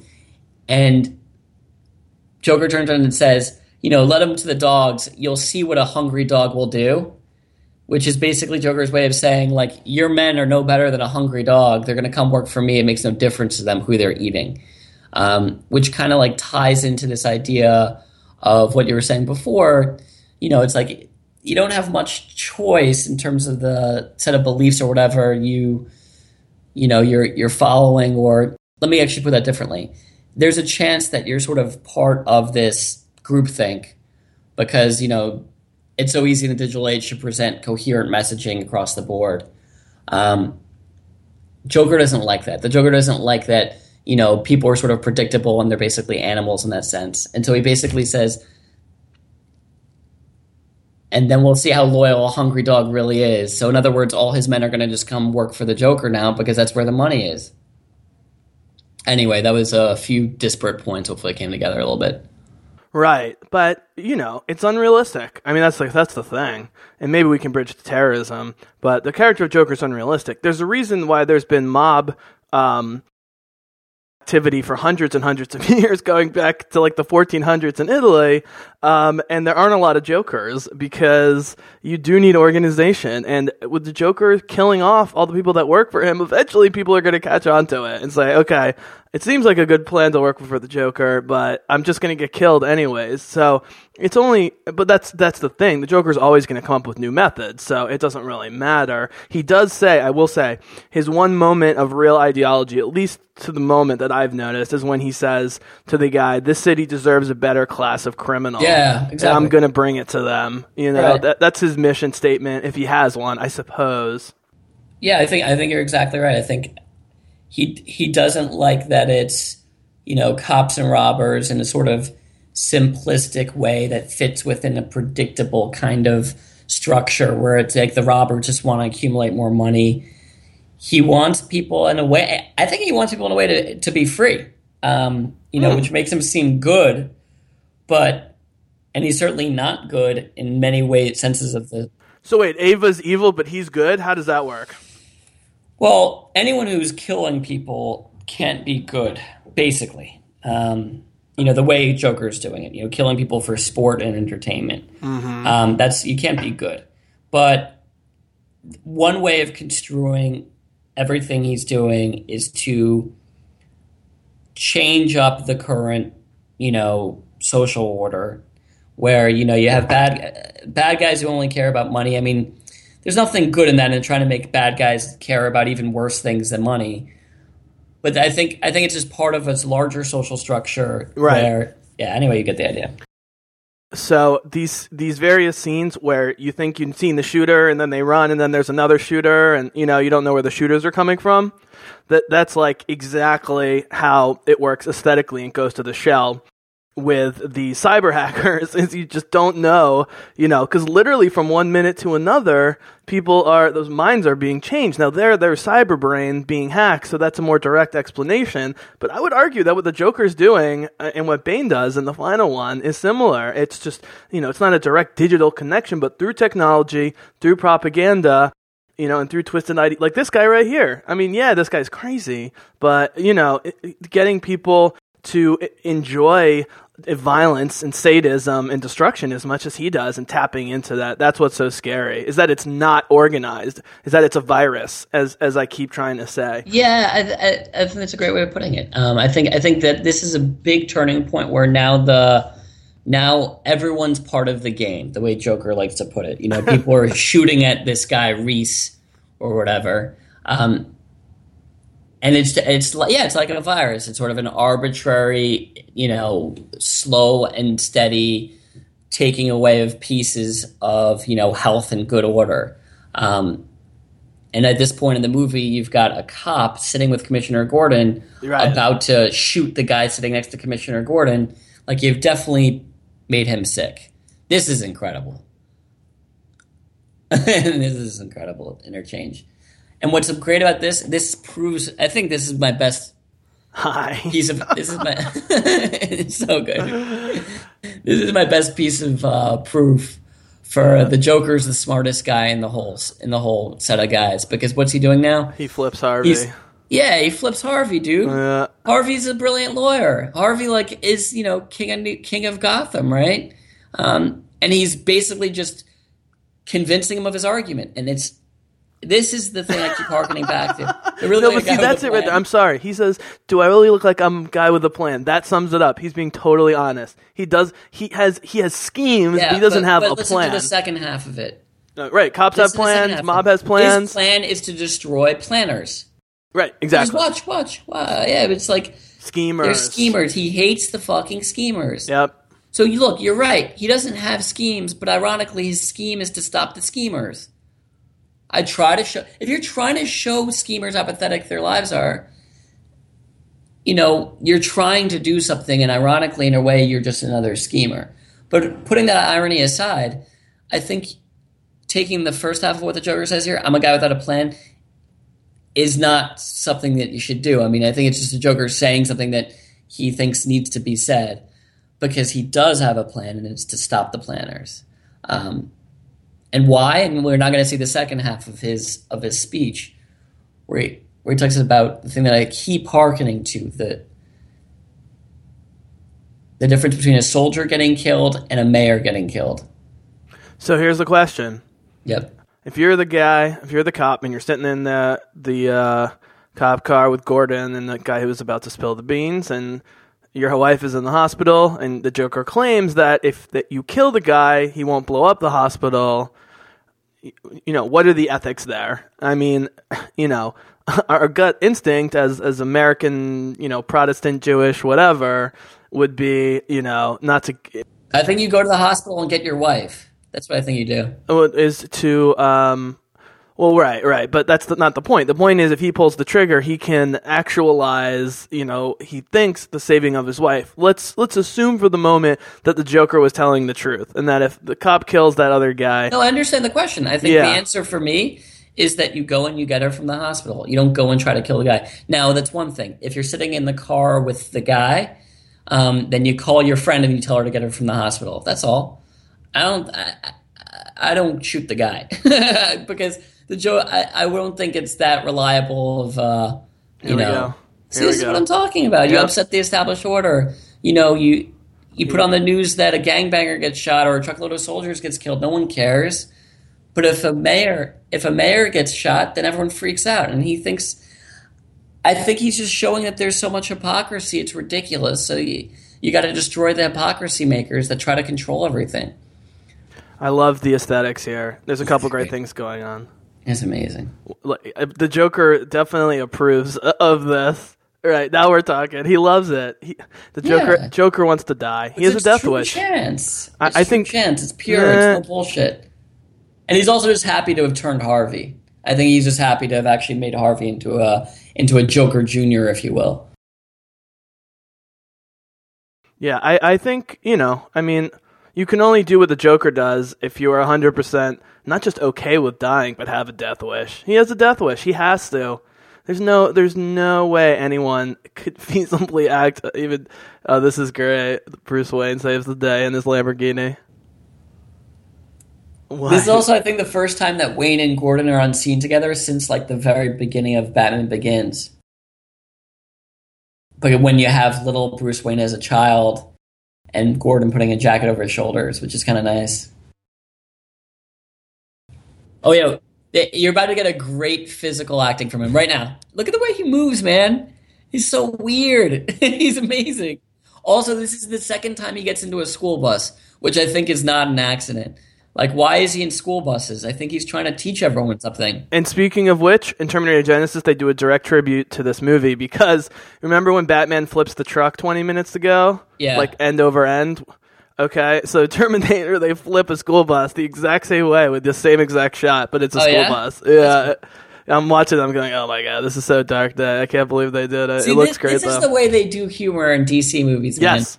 They have like this like very subtle little thing, you know, where it's like him walking funny and being like, "What the hell? The trigger's not working." Like it's not like a you know like a kind of tongue in cheek joke about you know oh you should go date the girl the guy's falling off. It's just it's it's darker but more subtle. I don't know. It's different. It's a totally different experience. It's totally different. Exactly. Yeah. It's I'm apples just- and oranges, man. That's yeah. I'm just worried that you know Marvel is showing at least an attempt with some of the properties coming up to go darker with some of their properties, Uh, but I'm not sure DC. You know, it's possible DC needs a little bit more humor, and when I mean humor, I don't mean jokiness.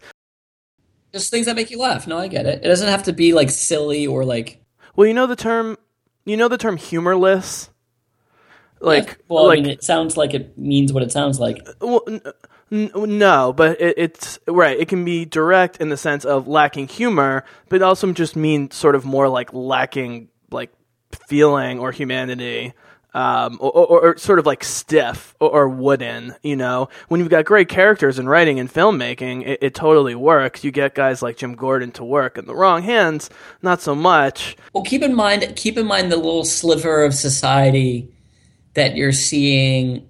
You know, I I, I agree. I think a couple more uh, excuse me a couple more uh, uh, jokes would not hurt anybody i don't think no, you're totally right. But I mean, but here's the difference with Captain America. When Captain America is not out there fighting, he's like sort of like a blue collar soldier guy, right? He's like a re- sort of like a regular Joe citizen, right? Before he was the Captain America, right Bruce Wayne is a mega billionaire.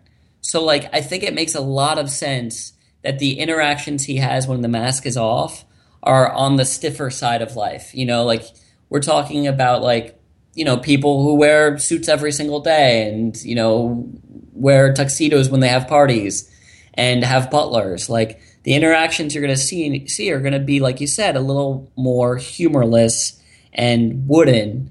And I think that makes sense. Um, but I think I think Bruce Wayne and Alfred have a great back and forth and like a lot of wittiness and like there's this great point where you know Bruce Wayne I think a little while ago was like you know I'm gonna probably shut down the Batman and all of that. And Alfred's like oh so this means I'm gonna be your accomplice. And Bruce is like no you think I'm gonna say that? I'm gonna tell him it was your all your idea to begin with. You know like it's that kind of like cute like subtle like character driven humor not talking about dating or like I don't know. Does that make sense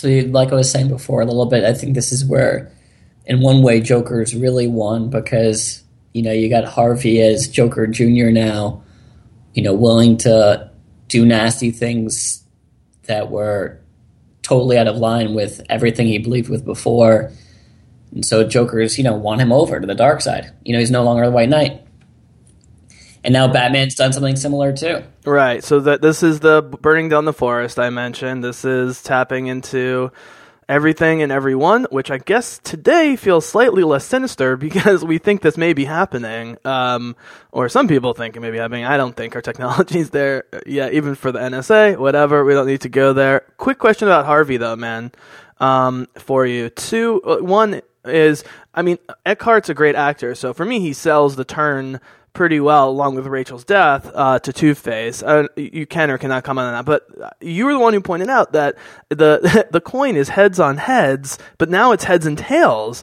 So now he is Right. really relying on chance. So Right. before he was a good guy who made his own luck. Now he's a bad guy who relies on chance. Right. Who does that, that- reflect? The Joker. Exactly. That's yeah. exactly what the joke Joker the Joker would never Right. want to have heads on both sides. The Joker doesn't want to make his own chance. He just wants chaos and that's Exactly. Yeah. I think exactly right. I think that's a nice way of tying. Yeah, that's a much better way of tying him in as Joker Junior because that's actually even I think similar to what Joker says. He's like, you have two choices. You can buy into the system, which is internally you know hypocritical and flawed, Right. and you know making people accept certain people's deaths but not other people's deaths for unclear reasons, or you can do what's really fair and really just and leave things to chance. You know, like you, you have the things you want and you try to get them and then you give it a 50-50 chance. That's real justice. And I actually think the deeper message there is for Harvey to accept that as a smart lawyer. He's got to accept not only that the current system he's in is broken, right. but that every alternative system is also necessarily broken because you know i mean instead instead of going from where he's at to like i don't know let's say i don't know russian style democracy and just as an example Right. he goes from where he's at to complete 50-50 chance right In um in in, in Taoism, we say, um, you, you know, you you create a, a thief with every locked door, essentially. Um, meaning a, a system trying to create order will, because of its binary, which always arises together, inevitably create chaos. Um, again, the Taoism connection with the Joker. I can't believe I'm making these connections, but it's true. I mean, he's right. He is the result of too much control. Uh, uh, you know, of, of t- things being too systemic. Um, yes yes and I, I think i think that's a great that taoist idea is great because i think that's I mean, isn't thinking I'm sorry, can I interrupt you for one sec? I mean, isn't isn't the Matrix sort of the reverse of this movie? I mean, Neo's like the good version of the Joker, right? I mean, he's the systemic anomaly. Neo is the one who's not bringing balance to the Force like in Star Wars, but who's creating chaos to free people from the systemic control of the yeah, Matrix. I think, it's, I think it's a nice. I think it's a very nice comparison. I think the only difference is the means are different, right? Well, they have to be because both- they're on different sides. Both Joker and Neo are trying to expose the lack of freedom and the inherent problems in their lives based on being part of a system. Yep. And the difference is that Joker is using dynamite and gasoline, and Neo's using um, like basically telling people what the truth is, just explaining the truth to them. Well, he also uses machine guns like the Joker. Right, but only against like only against the agents or whatever, Mister Smith or whatever. Whereas the jo- whereas the Joker is killing Rachel and the Joker is killing Sure, like of course. you know random. It's a little different, but they're both fundamentally doing the same thing. But you, in the Matrix, you have gratuitous machine gun killing of nameless cops. In this movie, you have gratuitous machine gun killing of nameless cops. Uh, One's good guys, one's bad guys, I suppose. What what worries me, and we know that there was a shooting on, you know, when The Dark Knight Rises came out in the theater. Uh, it can't be a coincidence that it was that movie. You know, a very Joker esque thing. That's it's interesting. disgusting in Aurora, Colorado. And I just, it, it, you know, the same people who love The Matrix for the gunplay, even though that mostly ends after the first movie, thankfully, uh, are the same people who love the Joker. Well, there- I think I think to bring out the, I think there's the first piece of what you're saying. At least made me think the following, which is that you know in the Matrix we're like, oh, okay, Neo's just killing bad cops because they're cops that are part of the system, and in Batman, you know, the Joker's killing cops. Oh, that's not good. He's evil, right? Well, it's interesting because this, uh, you know, the Japanese movie concept that you're introducing, this idea of sort of accepting certain truths ironically it's playing on you and me right now as the audience right because in here we are watching batman and we just assume that if joker's killing cops that's a bad thing because joker's bad in the Matrix, you know, Neo kills cops, so that's which are not. Oh yeah, Neo kills cops, so it's a necessary evil. Um, Right. There's this. There's a high degree of acceptance on our on you and me as viewers on our parts in the course of this conversation, which I think is an example of that concept you were talking about before. Right. In, in, in my Matrix, uh, I didn't do a Matrix commentary, but I did a, a long retrospective with Adam Tuck, you might know from Wesleyan. Um, Yeah, sure. In our class. Yes. Tuck and I did a big retrospective on the Matrix. Um, and, uh, you know, I talk about how the gu- the gunfighting at the end is really my least favorite part of the movie. Not because it's bad, just because the other stuff's more compelling. Yeah. Uh, some people love the gunplay and complain that they don't like the later movies, and one of the reasons is there's not enough gunplay. You know, I mean, it's it's the gun. The, the notion of Batman never using guns and hating them is great, you know, and the fact that this this is also, you know, true about Captain America, another connection, you know, will never use a gun, um, and hates guns. It's a nice comment, but people still want the gunplay. Well, I think the reason Batman doesn't have much gunplay is because Batman can't be as much of a symbol and a legend he is if he's just a dude with a gun. Like the whole point is he's taking down, you know, serious criminals. He's taking down the mob. He's instilling fear in everyone with his bare hands. And like, if he was just a guy who like ran around shooting people, it wouldn't have as powerful of a, uh, you know, deterrent effect. But I mean, in terms of the Matrix, I mean, I'm not an expert on the Matrix, and you know, I've never really been a fan of of. Well, of course, the Matrix had a magical scene where you know they first did that like Neo dodging gunshots, and that was sort of cha- that was like mind blowing. Right, right. But other than that, like gunplay very rarely does it for me, or doesn't do it for me for a movie. Like here, the only thing I, I note about guns is just that Batman doesn't use them, which I think is perfect for his character. Yeah, I mean the whole, it's the whole point of the Matrix is Neo stops bullets. He, you Yeah. know, and and they do it in all three movies, and it's not just to remind you. I mean, the Wachowskis are really saying something. Um, and you know, Batman's in that tradition of being he can be the most powerful uh, stopper of, of bad stuff without having to use uh, use bullets. Um, and I give credit for this movie for not being excessive. Actually, with the gunplay was sort of where I was going. Now, in Terminator, you got to have gunplay because you're killing robots. You know, Yeah. so like Yeah, you need exactly. giant fucking sniper rifles and uh, uh, just really quickly i keep plugging it. I, I really think people will enjoy terminator genisys. The effects are amazing.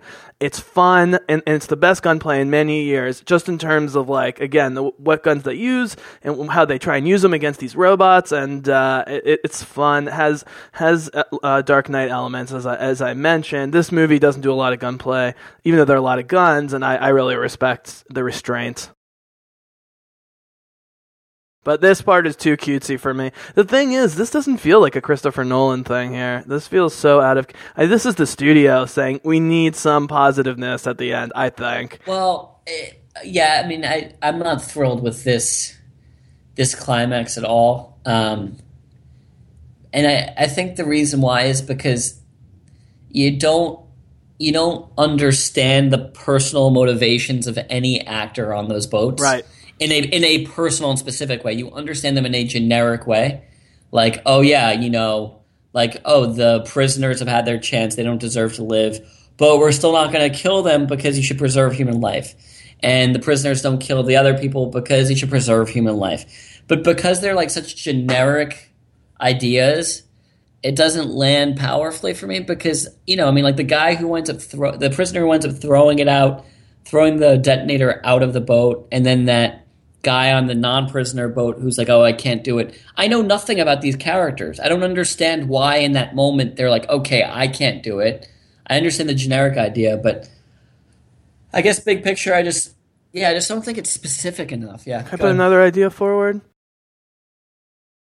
This is a problematic end scene. Also, th- here that Batman couldn't tell Gordon, "Hey, don't shoot at me. I just know something you don't know."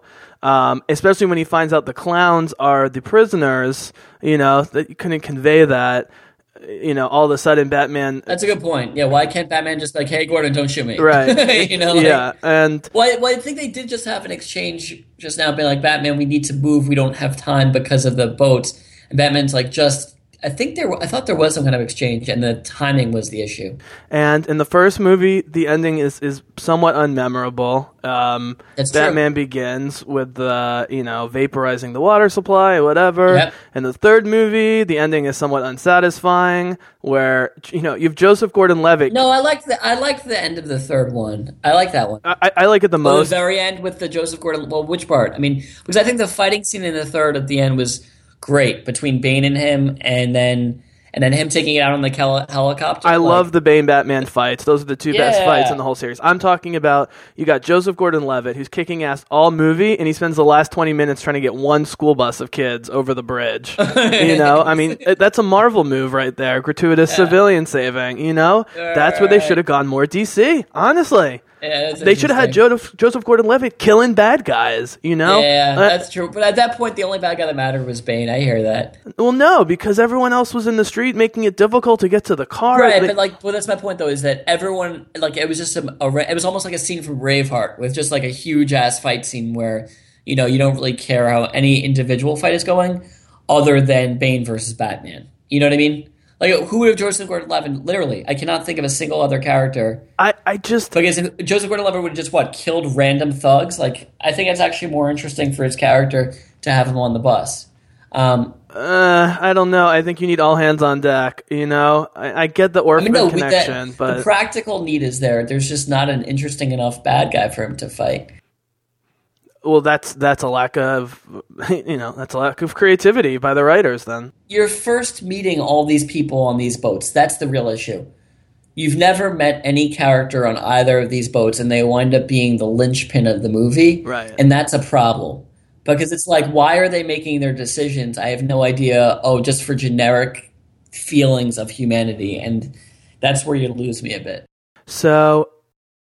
You know, Christopher Nolan is. Uh, this is great visualization. I like that they went simple on this, both in terms of color and shapes, um, because it's going to hold up better over time. It still looks great, the the visualization of everyone's cell phones or whatever. But um, no, the, uh, my my bigger point is Christopher Nolan um, is very up and down when it comes to endings. I mean, in Memento and The Prestige, you have two of the greatest twists ever at the end of a movie. I mean, both of those movies, the first time I saw it, I still get chills, those two movies of his. But, you know, Dark Knight movies, you know, so-so endings, you know, in terms of twists. And then you have uh, Inception, which I really didn't like. We can talk, we can maybe talk about that later. It, it, Interstellar was okay. I wouldn't say it had a great ending. It was kind of a cool ending. Um, if if you're into the sort of fake Yeah, I mean, astrophysics, I, I would say that the, I would say that this this ending scene is not the best part of the movie. I mean, couldn't you? Can I ask you a hypothetical? So Yeah. just pretend you're a film writer for a second. Uh, couldn't you have turned the Harvey Rachel scene into the end?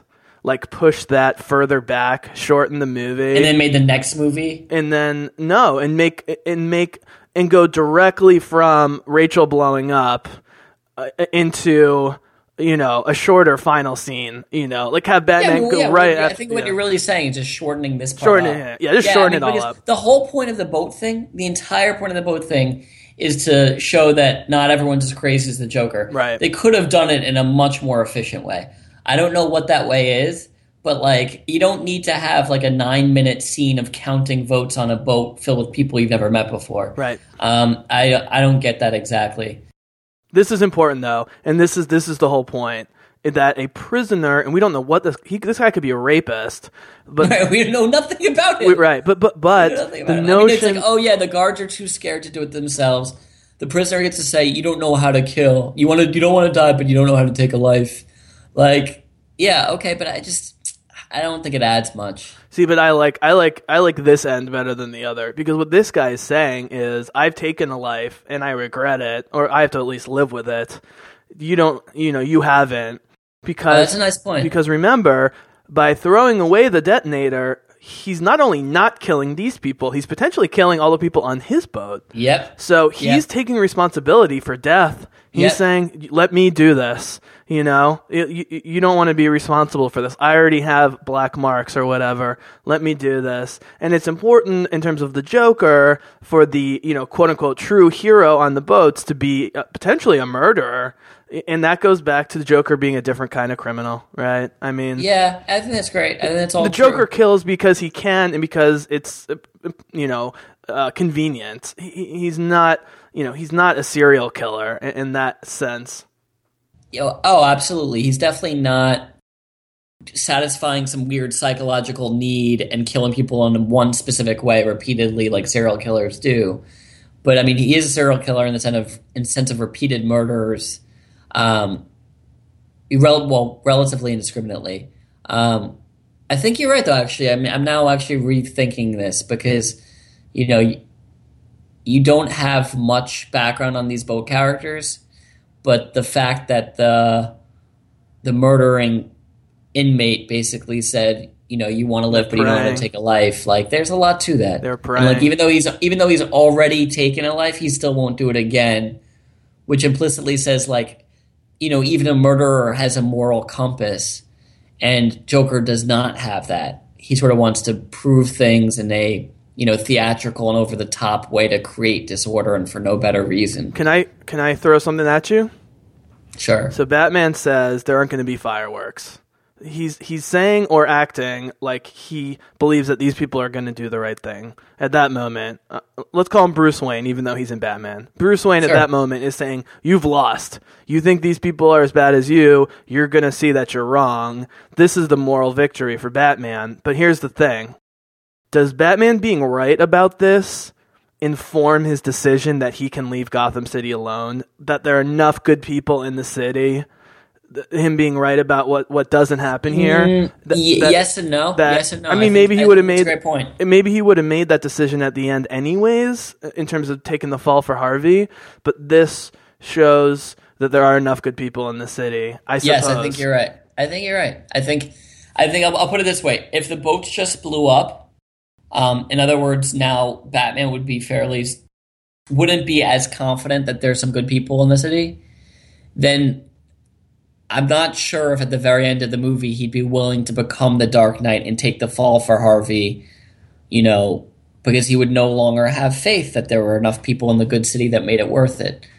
So you're right. I think this definitely very much plays into the fact that he winds up taking the fall for Harvey. Like I think when when Batman and this is just Christian Bale being good performance. We haven't commented on how hard it is to emote in that costume, you know, and, and with that persona. Um, and that's why Dark Knight Rises is more fun in some ways because it's a lot of Bruce Wayne. But um, And it's a great point. I, I, I mean, I, I hear that some people say like they found the voice kind of annoying, and like I hear that. Totally. Well, we'll get we'll get back to the voice. I just was wanted to to follow up and, and, and tie a bow on what we were just talking about, which was that you know Batman says pretty definitively there's not going to be fireworks. It's not going to go down the way you think. It's possible he's trying to convince himself and the Joker of it. We don't really know whether he 100% believes it, and I like that. You know, and that's the great thing is Batman's always saying people are good, people are this, but he's he's always trying to convince himself a little bit because he knows the dark side. That's why he's the one best prepared to fight it. There it is, ready to believe in good until their spirit breaks completely. Uh, the real Harvey Dent. And this is why the Joker wins, at least temporarily, is Harvey. Harvey was his ace, right? I hate to say it. I hate to Yeah, be corny. Harvey was No, his ace. it, it's that, that's what Joker says. Yeah. He's my ace in the hole. oh, does he say actually say that? Okay, sorry. Yeah. I'm not that original, They would've Bizzlecast put, Put it on the line the, a fist fight with you. Oh, there it is. Oh, I did ace in the hole. There it is. Yeah. Right, because because he's a genius and he's always thinking one step ahead. He's like, okay, so if I wind up losing to Batman, how can I still win in the end and get my joke off and like you know laugh at everyone by bringing down the White Knight? And this is an amazing line. Madness says, you know, is like gravity. All it takes is a little push, which I think is right. I mean, I think at the end of the day, you know, sure, a lot of people or it's happened a lot of times that you know you, you lose you know your grip over reality because of a specific moment that's true um, and that's exactly what joker is saying but i also think sometimes it goes in a little bit more of a subtle progressive way and that might have been what happened to joker I actually really like this final scene. Um, yeah, yes. I, I wish we had gotten to here more quickly in some ways, but but it's fine. Now we really feel like we've earned it. Having having sweat through 25 minutes of redundant fight scenes. I'm just all about logistics with the fight scenes. That's what I loved about Winter Soldier is like you could see exactly what was going on. It always made sense, you know, quote unquote, the logistics of the battles. If it was on the highway, things happened one way. You know, if it was on the helicarrier, a different way. It was happening in the elevator. Here, it's just brawling. It's just boom, boom, boom. You know, it's just it's like uh, and also just the I mean the fighting the fighting the fighting Winter Soldier was just much more creative and badass. I mean, that's the thing. Batman's a guy. He's a regular guy. He doesn't. He didn't get the special serum that Captain America got. He's like a regular dude. So when he's fighting, he looks like a regular dude. Captain America's a superhero. You know what's great about Captain America is they keep increasing his power. So like in Cap 1, he was just like a good fighter with a little bit of strength. And then Avengers 1, he started kicking butt. And then in Cap 2, you know, you saw how many people he took down and the ridiculousness. And then in Avengers Age of Ultron, he's holding a car while it's hanging over a cliff. And now in the trailer for the new movie, he's holding a helicopter while it's over a cliff. That's great. That's awesome. Yeah. Yeah. Yeah. Well, I mean, I, not to get too into Sorry, sorry about that. I think I'm just pumped for Civil War and all the I hear you, movies, including Batman, which we'll talk about. I mean, g- going back to this though for a second, like this scene's this scene is so much more interesting than a typical good guy bad guy end to a movie because they're talking about you know the way your actions have an unintended consequences.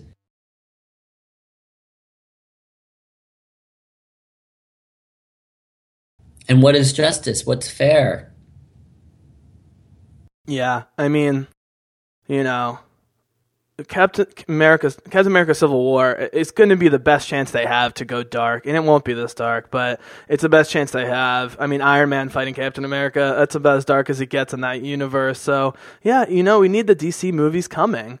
Um, but the Zack Snyder movies in recent years, or at least I don't know. I, I have DC friends who are very skeptical about Zack Snyder, who didn't love Man of Steel, and who are very skeptical about the movie. I'm willing to keep an open mind about Batman v Superman, but uh, my DC friends are, are not thrilled about how things are shaping up. I'm just not. I don't know if I can take Ben Affleck seriously enough. Although he looks good in the trailers as as uh, as as Bruce Wayne, I will. And he was good actually in um wasn't he in the town? That movie was pretty great. Dude, was that, he in that? he starred and directed it. Yeah, he was great in that. I take that back. Oh, yeah. Maybe he could do it. He's a he's a better director than an actor, in my opinion. I mean, he did Gone Baby Gone, another great Boston crime thriller. With and his brother was the the lead in that one. They did The Town. Here we go. He went to prove that even someone as good as you could fall, and he's having to deliver this in his ridiculous voice. But Bale is doing everything he can to make this hit home. Well, I mean, it's it's tough. It's tough for Christian Bale to act behind that thing. You know, I mean, Wait, hold on. Can we can we just watch this for a sec? An- sure. Analyze this. No, you can talk. Just analyze this. So he flips Sure. it. boom. Um, And so this is the Like, I mean, well, I mean, I- oh, like- I love this. Sorry, I love that he, th- for once, he actually points the gun at himself and flips it. That's how gone he is. I meant to comment earlier. Remember when he flips the car while he's in it? When he shoots the Oh, driver? yeah, yeah, yeah. That's a Yeah, that's I a mean- Joker move, right? That's. Joker shoots the driver. about death anymore. Yep. Nope. It's all. It's it's yeah. I think nihilism was actually a good framework for all of this for sure. I'm I'm hot and cold on Gary Oldman in other movies, but as Jim Gordon, he's spectacular. It's very good. This is very touching. I mean, I think Aaron Eckhart, uh, Oldman, and Ledger, three just amazing supporting performances. That's the Oh, yeah. thing. Batman's almost the least compelling part of this movie. And as someone pointed out online, The Dark Knight could be referring to Harvey. Or, or at least also referring to Well, that's the Harvey. idea is that he goes from the the White Knight to the Dark Knight, Right. and then and so and then Batman has to become him, as a fill of shoes, because you can't have Gotham lose faith in this hero. Go- Gotham's already lost faith in Batman because you know Batman's not come out of his mask and let people die. Harvey, meanwhile, kept fighting the good fight from from Gotham's point of view, and so at this very last scene, you can't let Gotham know that Harvey's in all this bad shit because then it's like because then their their legend and their hero's gone. So Batman becomes the Dark Knight, Okay. just like Harvey had actually become. Just uh, just as a heads up, there's a very Wittgensteinian moment coming up where they say, "Why does he run?" And then Gordon says, "Because we have to chase him," which is completely inverse logic. But you know, from from a Wittgenstein standpoint, it makes total sense. You can't have one without the other. You know, is Batman running because they're chasing him, or are they chasing him because he's running? I th- yeah, I think Gordon's getting at the idea that we need someone to chase. We need a scapegoat. We need a common enemy, Right. which is the same idea that that Joker got at. You know, earlier when they're in the interrogation room with Batman, he's like, once they don't need you anymore, they're going to cast you aside, and then we're going to, you know, go after you. I mean, I think one of the uh, it's sad but true. People enjoy talking shit and have about other people and, and going after other people. It's a cheap and easy way to to feel close to people near you and to feel like you know the things that aren't good about yourself aren't that big a deal because someone else is much worse, which is just like a typical human psychological defect. Here, it's not just that. Here, it's a much bigger thing. It's just very bad acts have That occurred. looks great, by the way. Yeah, amazing. Very bad acts have occurred, and they can't afford to tie those bad acts up with someone who's understood as a hero. And like you were saying before, I'm sure, pretty sure it's offline. You know, the third movie's eight years later, and the movie starts with eight years of clean streets. Um, is the way they describe it. In other words, Yeah. him becoming the Dark Knight. Yep. Is makes a common enemy. Then they start the Harvey Dent Act. They start prisoning people. Can I point out another reason why Dark Knight Rises has the best ending? Why is that? Anne Hathaway. She's on the team. He's got a teammate. It's great. Finally, Yeah, it's they, cool, they yeah. have to wait And- three and a half movies, but he finally gets a teammate. It's and that's Yeah, why I love the team stuff. Well, they also, I mean, the thing is, I don't know if Christian Bale's ever going to come back. I don't think he is. But they do allude to Joseph Gordon Levitt being Robin, you know, which is kind of awesome. Um, Or the next Batman. There's debate about that. Yeah, because Bruce is retired at that point, so I think he's he's supposed to be Batman, but I could be wrong. They knew this was self-contained. This is something else I want to talk about. But let's look at this dialogue. Truth isn't good enough. Sometimes people deserve more. Um, you know, this is the truth can be bad for people. It's like when I said in her that truth can be mean to have their faith rewarded. Morgan Freeman gets his faith rewarded. He, you know, destroyed the evil surveillance bot. Yeah, I mean, sometimes truth can hurt people. I, I on a smaller level, I, I mentioned that in her about one of Joaquin Phoenix's flaws being that he's he's truthful in a mean way without realizing it. That sometimes being honest, or actually honest, sometimes being honest is actually mean. Um, this is another case where you know bending the truth seems to be the right thing to do, and there's eight years of silence now what what happens why is he so crippled eight years later when batman uh well, i'm sorry when dark knight rises happened Well, I, th- I think I think the the idea is that when he fell off this roof here, that's what injured him right there he hurt his leg. Yeah, and I think he never goes to a hospital to deal with it Yep. because he's become kind of depressed and dark. yep I mean, yeah, he's kind of hobbling there, right? yeah that's right so he just lives with it for eight years because he doesn't want to leave it's a good excuse for him not to leave yeah dude Yeah. watching anne hathaway ride the bat cycle in the third movie is awesome she's Kind great badass, yeah. Yeah. she does a good job. Yeah, she's great a watchful protector. oh uh, what do you think about the music in this movie Well, the end just gave me goosebumps. So Yeah. that's good. It's good stuff. I liked it, man. I thought it was. I I, I am a big fan of this movie. I'm a big fan of it too. I, I just don't have it as high up on my list, but it's not, you know, it has nothing to do with craftsmanship. It just has to do with preference. That's all. Yeah, apples and oranges, man. That's all there is to it. But, you know, there, there's a reason why the Avengers movies are all making in the billion to a billion and a half range. And, you know, to be fair, this and Dark Knight Rises. Oh, do you mind? uh, Yeah, I just want to, real quick. Um, so The Dark Knight came out in 2008. Um, by the way, nice job, man. Oh, thank Great you. Yeah, Yeah, okay, cool. Yeah, excellent. great. I'll do a little wrap up here for a couple minutes. Is yeah, that cool? Yeah, sh- yeah, yeah. As we listen to the Uh, music? probably a couple minutes is fine. It's cool. Yeah. Um. So okay. So The Dark Knight came out in 2008, and grossed a billion dollars. Now in 2008, it actually grossed more domestically than foreign. To get to a billion with more domestic than foreign is very impressive. Um, yeah. These days, it would make a billion and a half, and two thirds of it would be foreign. Um, yeah. Now, Iron Man also came out in uh, 2008, and this is kind of a good story for you know for the the split. I mean, July 18th when this comes out. Uh, Warner Brothers is on top of the world, and they're going, "Oh man, Dark Knight Rises is going to make you know a billion and a half." Well, yeah. the problem was a couple months earlier, Iron Man on a slightly smaller budget made uh, about half of what this made, but it didn't matter because Iron Man 2 and then 3 got well over the billion mark. And yeah. in, in fact, for whatever reason, because the reviews are pretty good, Dark Knight Rises actually made less money in real dollar oh, in, in you know in dollars uh, domestically it ended up making a billion worldwide because it got to the 60% mark. It was like 636 million foreign, 450 domestic. So it actually went down domestically. I'm not sure why that was the case. The budget for Dark Knight Rises in 2012 was 250 million, which was unsurpassed until uh, until Ultron did it a couple of years later. Um, uh, just as the series goes, I mean, do you see them as sort of three standalone movies? Which is this your favorite for sure? How did you feel the Dark Knight Rises kind of wrap things I think, up? I, I, mean, I think this is my favorite for sure. Um, I think Batman Begins is great because you've got the origin story, um, and whenever you get an origin story, you actually get, you know, some talking about like the deeper emotional needs of the characters, which can always can either be terrible or amazing. Right. Um, I think they did a great job here because uh, and Batman Begins, you know, they describe how you know anger is a tool to cover guilt, which is your real feeling. And then there's this psychological breakthrough for Bruce Wayne where he stops blaming the guy who killed his father and he realizes an alternative explanation is is is that it is his father's fault um, for not being able to defend himself.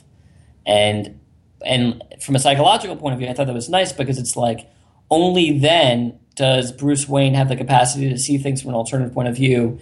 And once he can do that, he can get over his anger, start to address his guilt, and then be able to manipulate other people's anger and fear because he's no longer a victor, victim of it himself. Which I think is like once you start going there, at every minute you're thinking about the movie in, in multiple layers, and that's when I think it, movies are at their best um, as opposed to like, oh, is the bad guy going down or not? Like that's an easy question to raise for people. Right. But to be able to raise the simultaneous, deeper emotional question is very challenging. I mean, that's what that was what was especially amazing about her is that her it's just dealing with the psychological stuff without right. much development right. and you're you're you understand the psychological things that are at issue when you're thinking about them because the movie's masterfully done here in the second movie of the batman series you have both the things. You have is the bad guy going down, and what's going on for Batman? Is he comfortable with being Batman? You know, is he comfortable with having to do increasingly dark things because he's now going after an increasingly unpredictable enemy? You know, you have you have deeper questions like that, and and this is what I what I said maybe a couple times.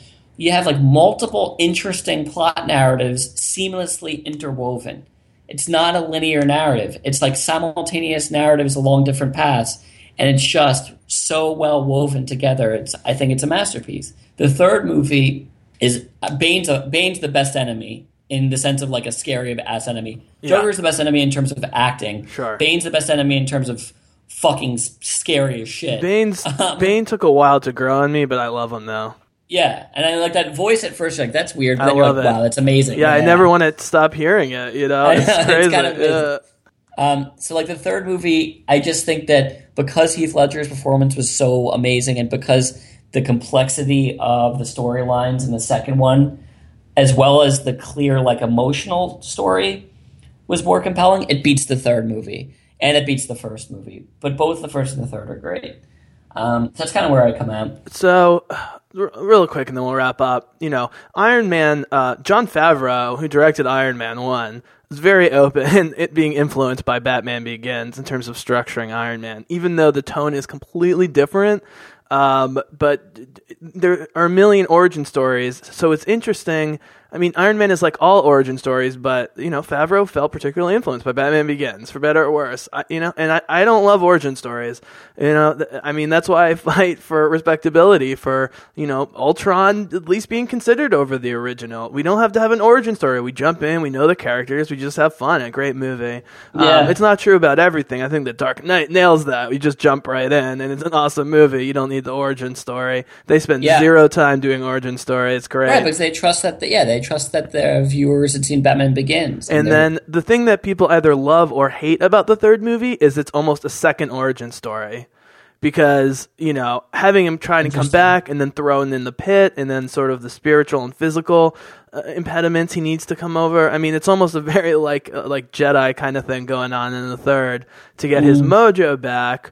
But the third has, you know, I mean, Anne Hathaway uh, combined with um, Talia Al Ghul. Uh, what's that? Act- Marianne Cotillard is that the actress? that sounds right. Yeah, yeah. name so now. those two women is just way more interesting than the Rachel storyline. As much as I like Rachel in principle and I like those two actresses, the female stuff in the third is more interesting. Oh yeah, Um, absolutely. Bane's Bane's more scary, and I just think it ages better. But it's four years later, you know. So, it, and, and what here's the interesting thing. Here's here it is.